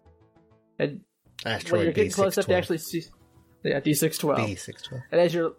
No, this one's D612. it, it got an upgrade while you were Yeah, somebody renamed it. V6. Yeah, V612 smashed into another Damn one. it. So. Very energetically. as you're approaching the rift, it looks like it's it's, it's still nighttime on that side. Obviously, there doesn't look like there's any kind of time differential between these two dimensions. But you see uh, Lorena just sitting there, same position, but soaked in sweat. Face looks pained. Occasionally in the background, you see somebody moving around. You guess it's um Clark and, and um, Ward, like pacing back and forth and her eyes kind of like go wide as she sees you, and she can't move her arms to the position she's holding, but the look on her face just tells you to hurry. Well, it's a good thing we were in a hurry anyway. Yep. Yeah. So you approach the rift, start to step through, and when time just kind of stands still for a second. First, you see just a, a, a look of pain on the Lorena's face, and as her eyes roll back in her head, and her form starts to slump. Oh, and then the the Mm. picture you're seeing changes and just flips like it first once every like millisecond then just rapidly like almost like you're having a seizure as just the landscape flashes through hundreds of different combinations and then the energy of the rift expands outward sucking you in it before you have a chance to step through Son of a and then collapsing back in on itself. And from the white glare that you saw as the energy of the rifts kind of overtake your vision fades, you're standing what looks to be in a decent sized city suburb. Stars in the sky look like your stars, moon looks like your moon. And you hear somebody scream uh, to your left as a woman just walking by sees you and just Dragon! What the fuck?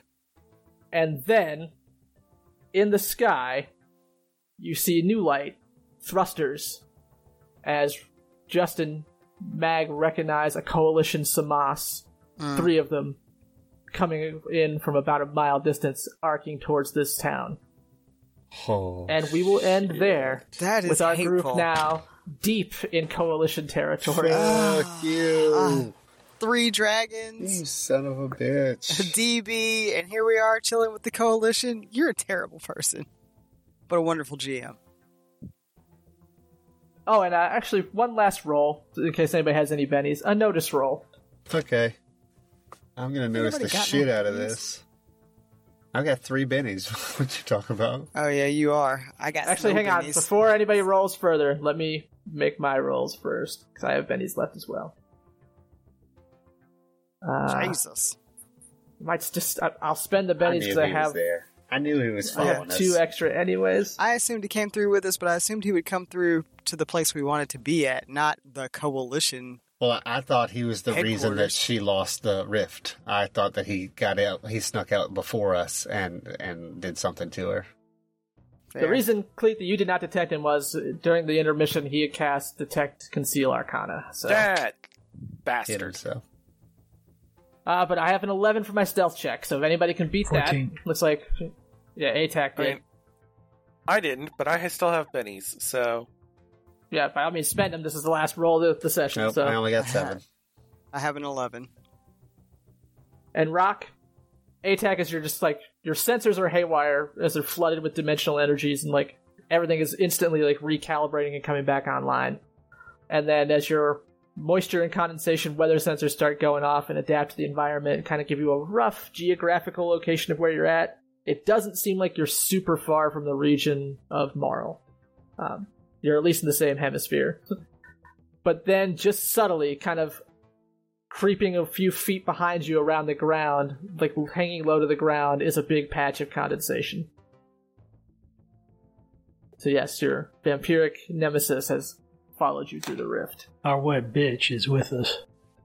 Nice.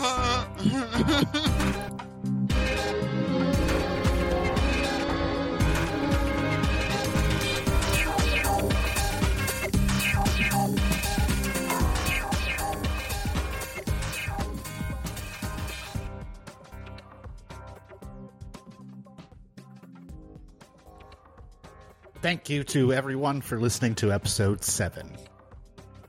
We are in our dreams podcasts, and we hope you like it. If you do, make sure to give some love to Pinnacle Entertainment and uh, Palladium Books for creating such a wonderful product. I hope everyone is having a wonderful holiday season, and we'll see you in the next stream.